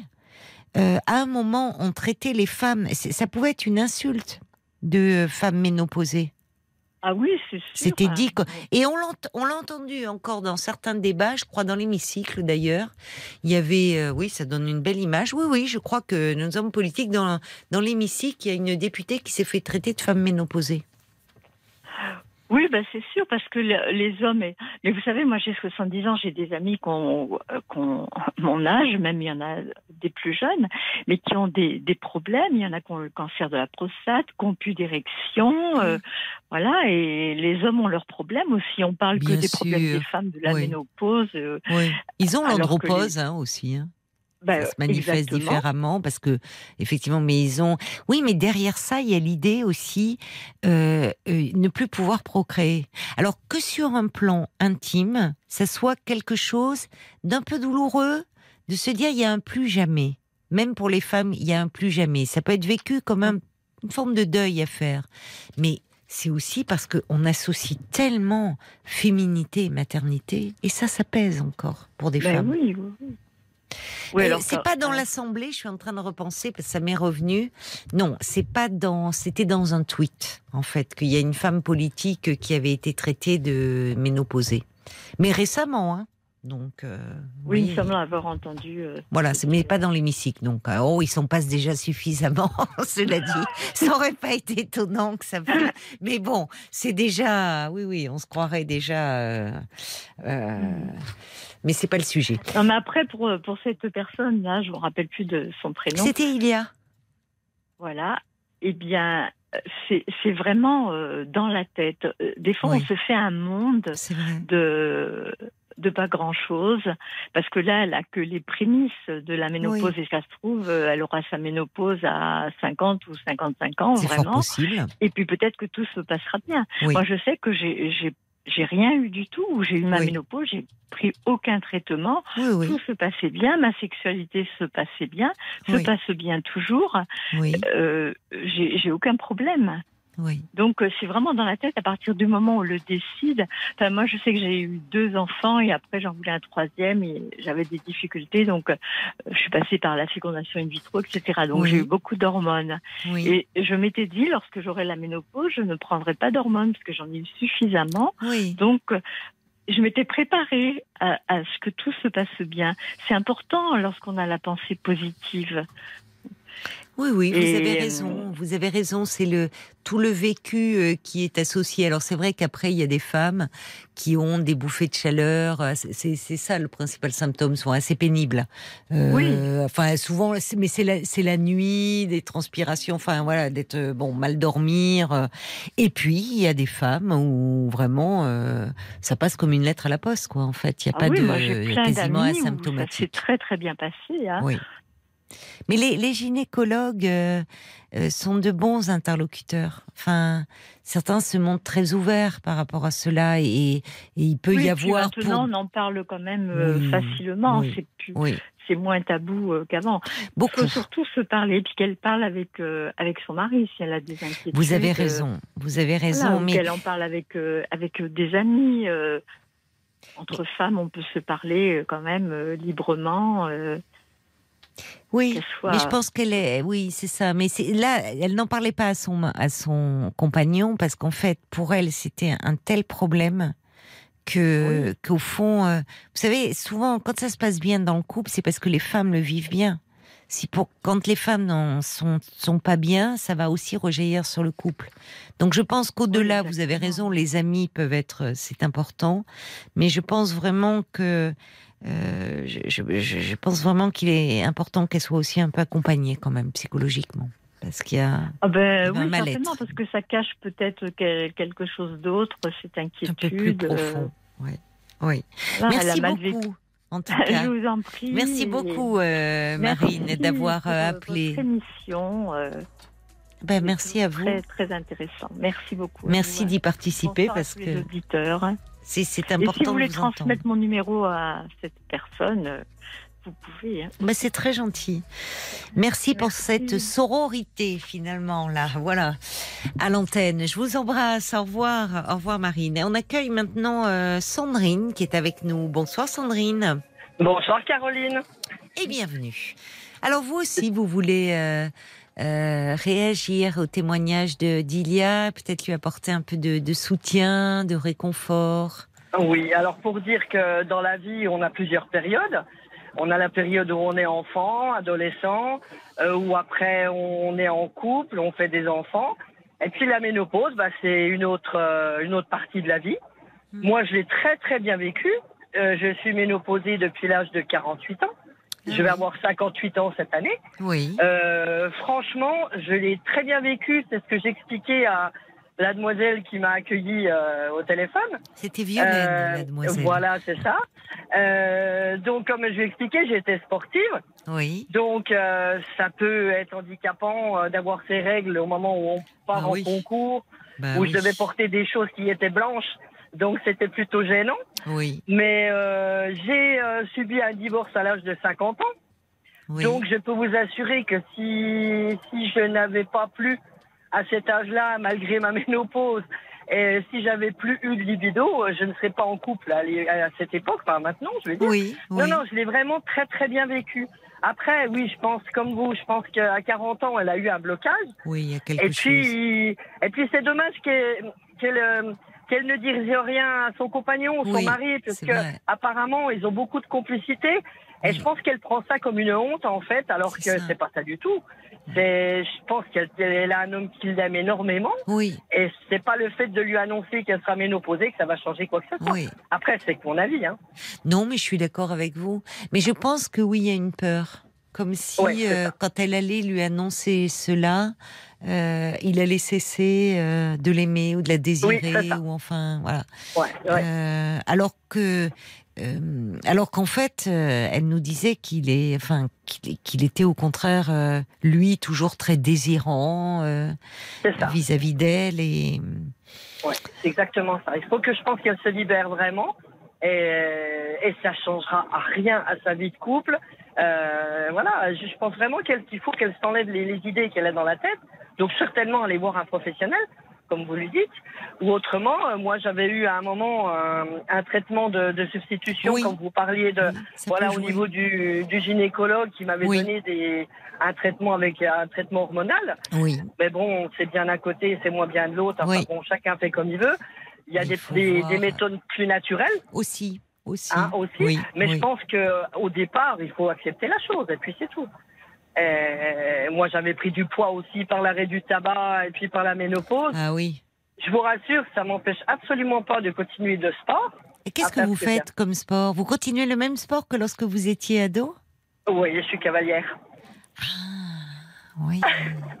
Parce que vous me dites, vous portiez du blanc, pourtant les. Ben, j'allais en, j'allais en concours de CSO. Au concours de CSO, on a des pantalons blancs. Ah oui. Donc ah, le ça, ça, pantalon ça, blanc. ça a été le euh, cauchemar de beaucoup de jeunes filles. hein. Le Euh, blanc, les- ben, je pense même les euh, nageuses, les. Voilà, enfin, tout, tout le. Moi je, moi, je me souviens à ce moment-là au collège, euh, quand il y avait piscine, tout le monde était là, je peux pas, j'ai mes règles. Mais la prof comptait, disait, ouais, c'est ça, tu les as eu quatre fois dans le mois, cette fois-ci. euh, en fait, on voulait. Non, moi, j'étais, Oui. déjà, j'étais pas sportive. Donc, déjà, je faisais tout pour éviter d'aller dans le bassin, vous voyez. Oui, Donc, ben voilà. euh, bon, vous avez connu ça. Ah, vous êtes cavalière. Oui, Ah. voilà. Ouais. Et ça fait 50 ans bientôt que je suis Oh là là. Ah Donc, oui. voilà. Ah oui. Oh, bah, je vous admire. Beaucoup de respect. Oh, bah, Oui, non, y a je pas- dis y a- si, parce que je suis pas très sport, mais j'ai beaucoup de respect si pour tout ça. Mais on s'est déjà parlé, hein, euh, Ah oui, d'accord. parce que je suis routier aussi. Ah oui, vous êtes incroyable. Euh, Oui, ouais. oui, je me Non, souviens non. de vous. Oui, oui. Voilà, Alors, on s'est euh, parlé. Ouais. D'accord. Donc, euh, vous, c'est pas la ménopause qui va vous arrêter, hein, ma chère Ah, pas du Sandrine, tout. hein Non. Non, pas du tout. Il en faudrait Non. plus que ça. Bah, Peut-être deux jambes cassées, oui, mais autrement, non. Ah bah non. Ah non, alors, non, on non, vous le souhaite non, mais pas. j'y tiens pas du tout. Et vous pas du avez, tout. et vous, a- vous avez fait une pause, là, vous travaillez ce soir? Euh, oui, oui, je travaille toutes les nuits. Ah bon, d'accord. Oui, c'est vrai que vous travaillez la nuit, vous. Donc, vous Voilà, allez- Et vous allez où, ouais. là? Alors là, je vais dans le 89. Alors là, il y a des collègues qui vont me reconnaître, par contre. voilà, Oui, c'est il y a ça. Marc en premier. Ah, qu'est-ce qu'il est content. Qu'est-ce qu'il est Ah, bah, content. Il n'a pas pu, ça fait des, des mois, des mois qu'il pouvait plus se servir de son klaxon. Alors là, il est heureux. Merci. Vous lui, vous lui avez fait euh, sa soirée, là. Voilà. Alors, je peux lui répondre un petit peu, s'il veut Allez-y, bah, et comment? Allez-y. ah, il est pas mal, votre klaxon. Hein il en impose. Souvent, vos collègues, on entend un tout tut, tut, on dirait un petit truc de mob, mais j'avoue que le vôtre, il en impose, ma chère Euh, Sandrine. Voilà. Bon, bah alors, et alors demain, euh, vous faites blocage ou quoi? Avec les Ah, collègues demain, non, pour l'instant. Disons que moi, je ne vais pas trop me permettre de, de Ah. faire blocage, mais enfin, j'irai euh, soutenir les collègues, mais en dehors de mes heures de travail, parce que là, c'est vraiment pas possible. Eh oui, d'accord. Ça a commencé ce soir, vous savez, parce que les, Euh, pour j'entendais que. l'instant, je n'ai rien vu, parce que moi, je suis principalement sur l'autoroute la nuit. Oui. Mais je pense Ah que ben demain matin, quand je vais l'autoroute, oui. rentrer, ouais, mais je pense que demain matin, rentrant par les routes, je pense que ça va, Ah bah, ça va commencer. ça sera bloqué, hein, euh, ça c'est sûr. euh, oui, eh ben, s'il faut coucher dans le camion, je coucherai dans le camion, Il est- pour moi. Il est confortable? Oh, tous les camions sont confortables, ça Oui, va. maintenant, Non, hein. non, Oui, oui, Oui. maintenant. euh, non, c'est non, on vrai pas que. malheureux. Bon, donc, et alors là, qu'est-ce que vous livrez? Oh, un peu de tout, ça dépend. Un peu de tout. Eh, Un peu de tout. C'est du frais ou c'est. euh, Ah non, non, non, c'est pas du tout alimentaire. Ah non, je ah, livre c'est pas, d'alimentaire. alimentaire. Ouais. Après, j'ai pas le droit de dire ce que je livre. Ah, mais euh, bon, bon, mais bon, par contre, c'est sûr, c'est pas de l'alimentaire. C'est pas de l'alimentaire. Donc là, Voilà. vous allez rouler toute la nuit. Là, je roule toute la nuit jusqu'à demain matin, 9h30. Waouh. Oui, en effet, Ouais. c'est une longue nuit. hein. Ça, c'est des nuits de 10 heures. Et alors, dites-moi, et alors le week-end, vous allez vous monter euh, à cheval? Vous faites des, vous, vous faites, vous faites plus de concours aussi toujours? Alors, je fais plus de concours. Mais vous montez toujours. Parce que j'ai perdu mon cheval de concours il y a 8 ans, mais euh, Ah. je fais du spectacle maintenant. Ah bon? Quel genre de Voilà. spectacle? Du spectacle équestre, je fais beaucoup de médiéval, Ah. donc des jeux médiévaux Oui. et du combat médiéval. Ah, carrément. Oui. Avec les, enfin, c'est plus que des les anses, des, des lances et des albardes. Des armures. Des armures. Vous avez les Non. armures? Alors une armure, j'en ai une, mais elle est là pour faire joli, mais autrement, une armure de combat vaut énormément cher. Ah oui. Donc nous, on est un peu fous, on se bat sans protection. Ah bon? Oui, et je me bats vous- contre des hommes parce que Ah bah, il n'y a pas de, il y a pas de femme qui veut l'essayer, donc. euh, Ouais, ben oui, mais ça m'étonne pas de vous, hein, ma chère Sandrine, parce que vraiment, Bah, euh. Vous êtes incroyable. Alors, vous avez une énergie. À chaque fois, je vous le dis, mais vous m'épatez, vraiment, Ah, bah, parce que vous avez beaucoup d'énergie. Eh ben, écoutez, Bah, merci beaucoup d'avoir oui. pris la peine de vous Merci arrêter Caroline. euh, pour euh, qu'on puisse se parler encore ce soir. C'était un plaisir. J'en profite pour faire un petit coucou très amical, les embrasser bien fort. bah, à tous vos collègues. Euh, voilà, bon, bon courage. Parce que je peux parler pour eux, on vous embrasse tous aussi. Ah, bah, c'est gentil alors. voilà, vous les embrassez bien s'ils veulent. ah ben là, on pourrait continuer. Oh là là, vous verriez Marc, on va on va lui prendre un petit camion, hein, même un petit truc parce qu'il en rêve vraiment. Bah, écoutez, vous lui donnez mon numéro, je ferai régulièrement un petit coup de klaxon et puis voilà. Promis. Alors on va faire comme ça, ma chère Sandrine. Bonne, nuit, un bon courage et, euh, et à, très bientôt. Au revoir. Eh ben, c'était bien sympathique de se quitter euh, comme ça. Euh, on sera là ce soir, hein, les amis, bien sûr, dès 22h. Bon courage pour cette journée qui risque de s'annoncer un peu compliquée. Euh, manifestez bien, déplacez-vous bien comme vous le pouvez. Et à ce soir, très belle nuit à vous.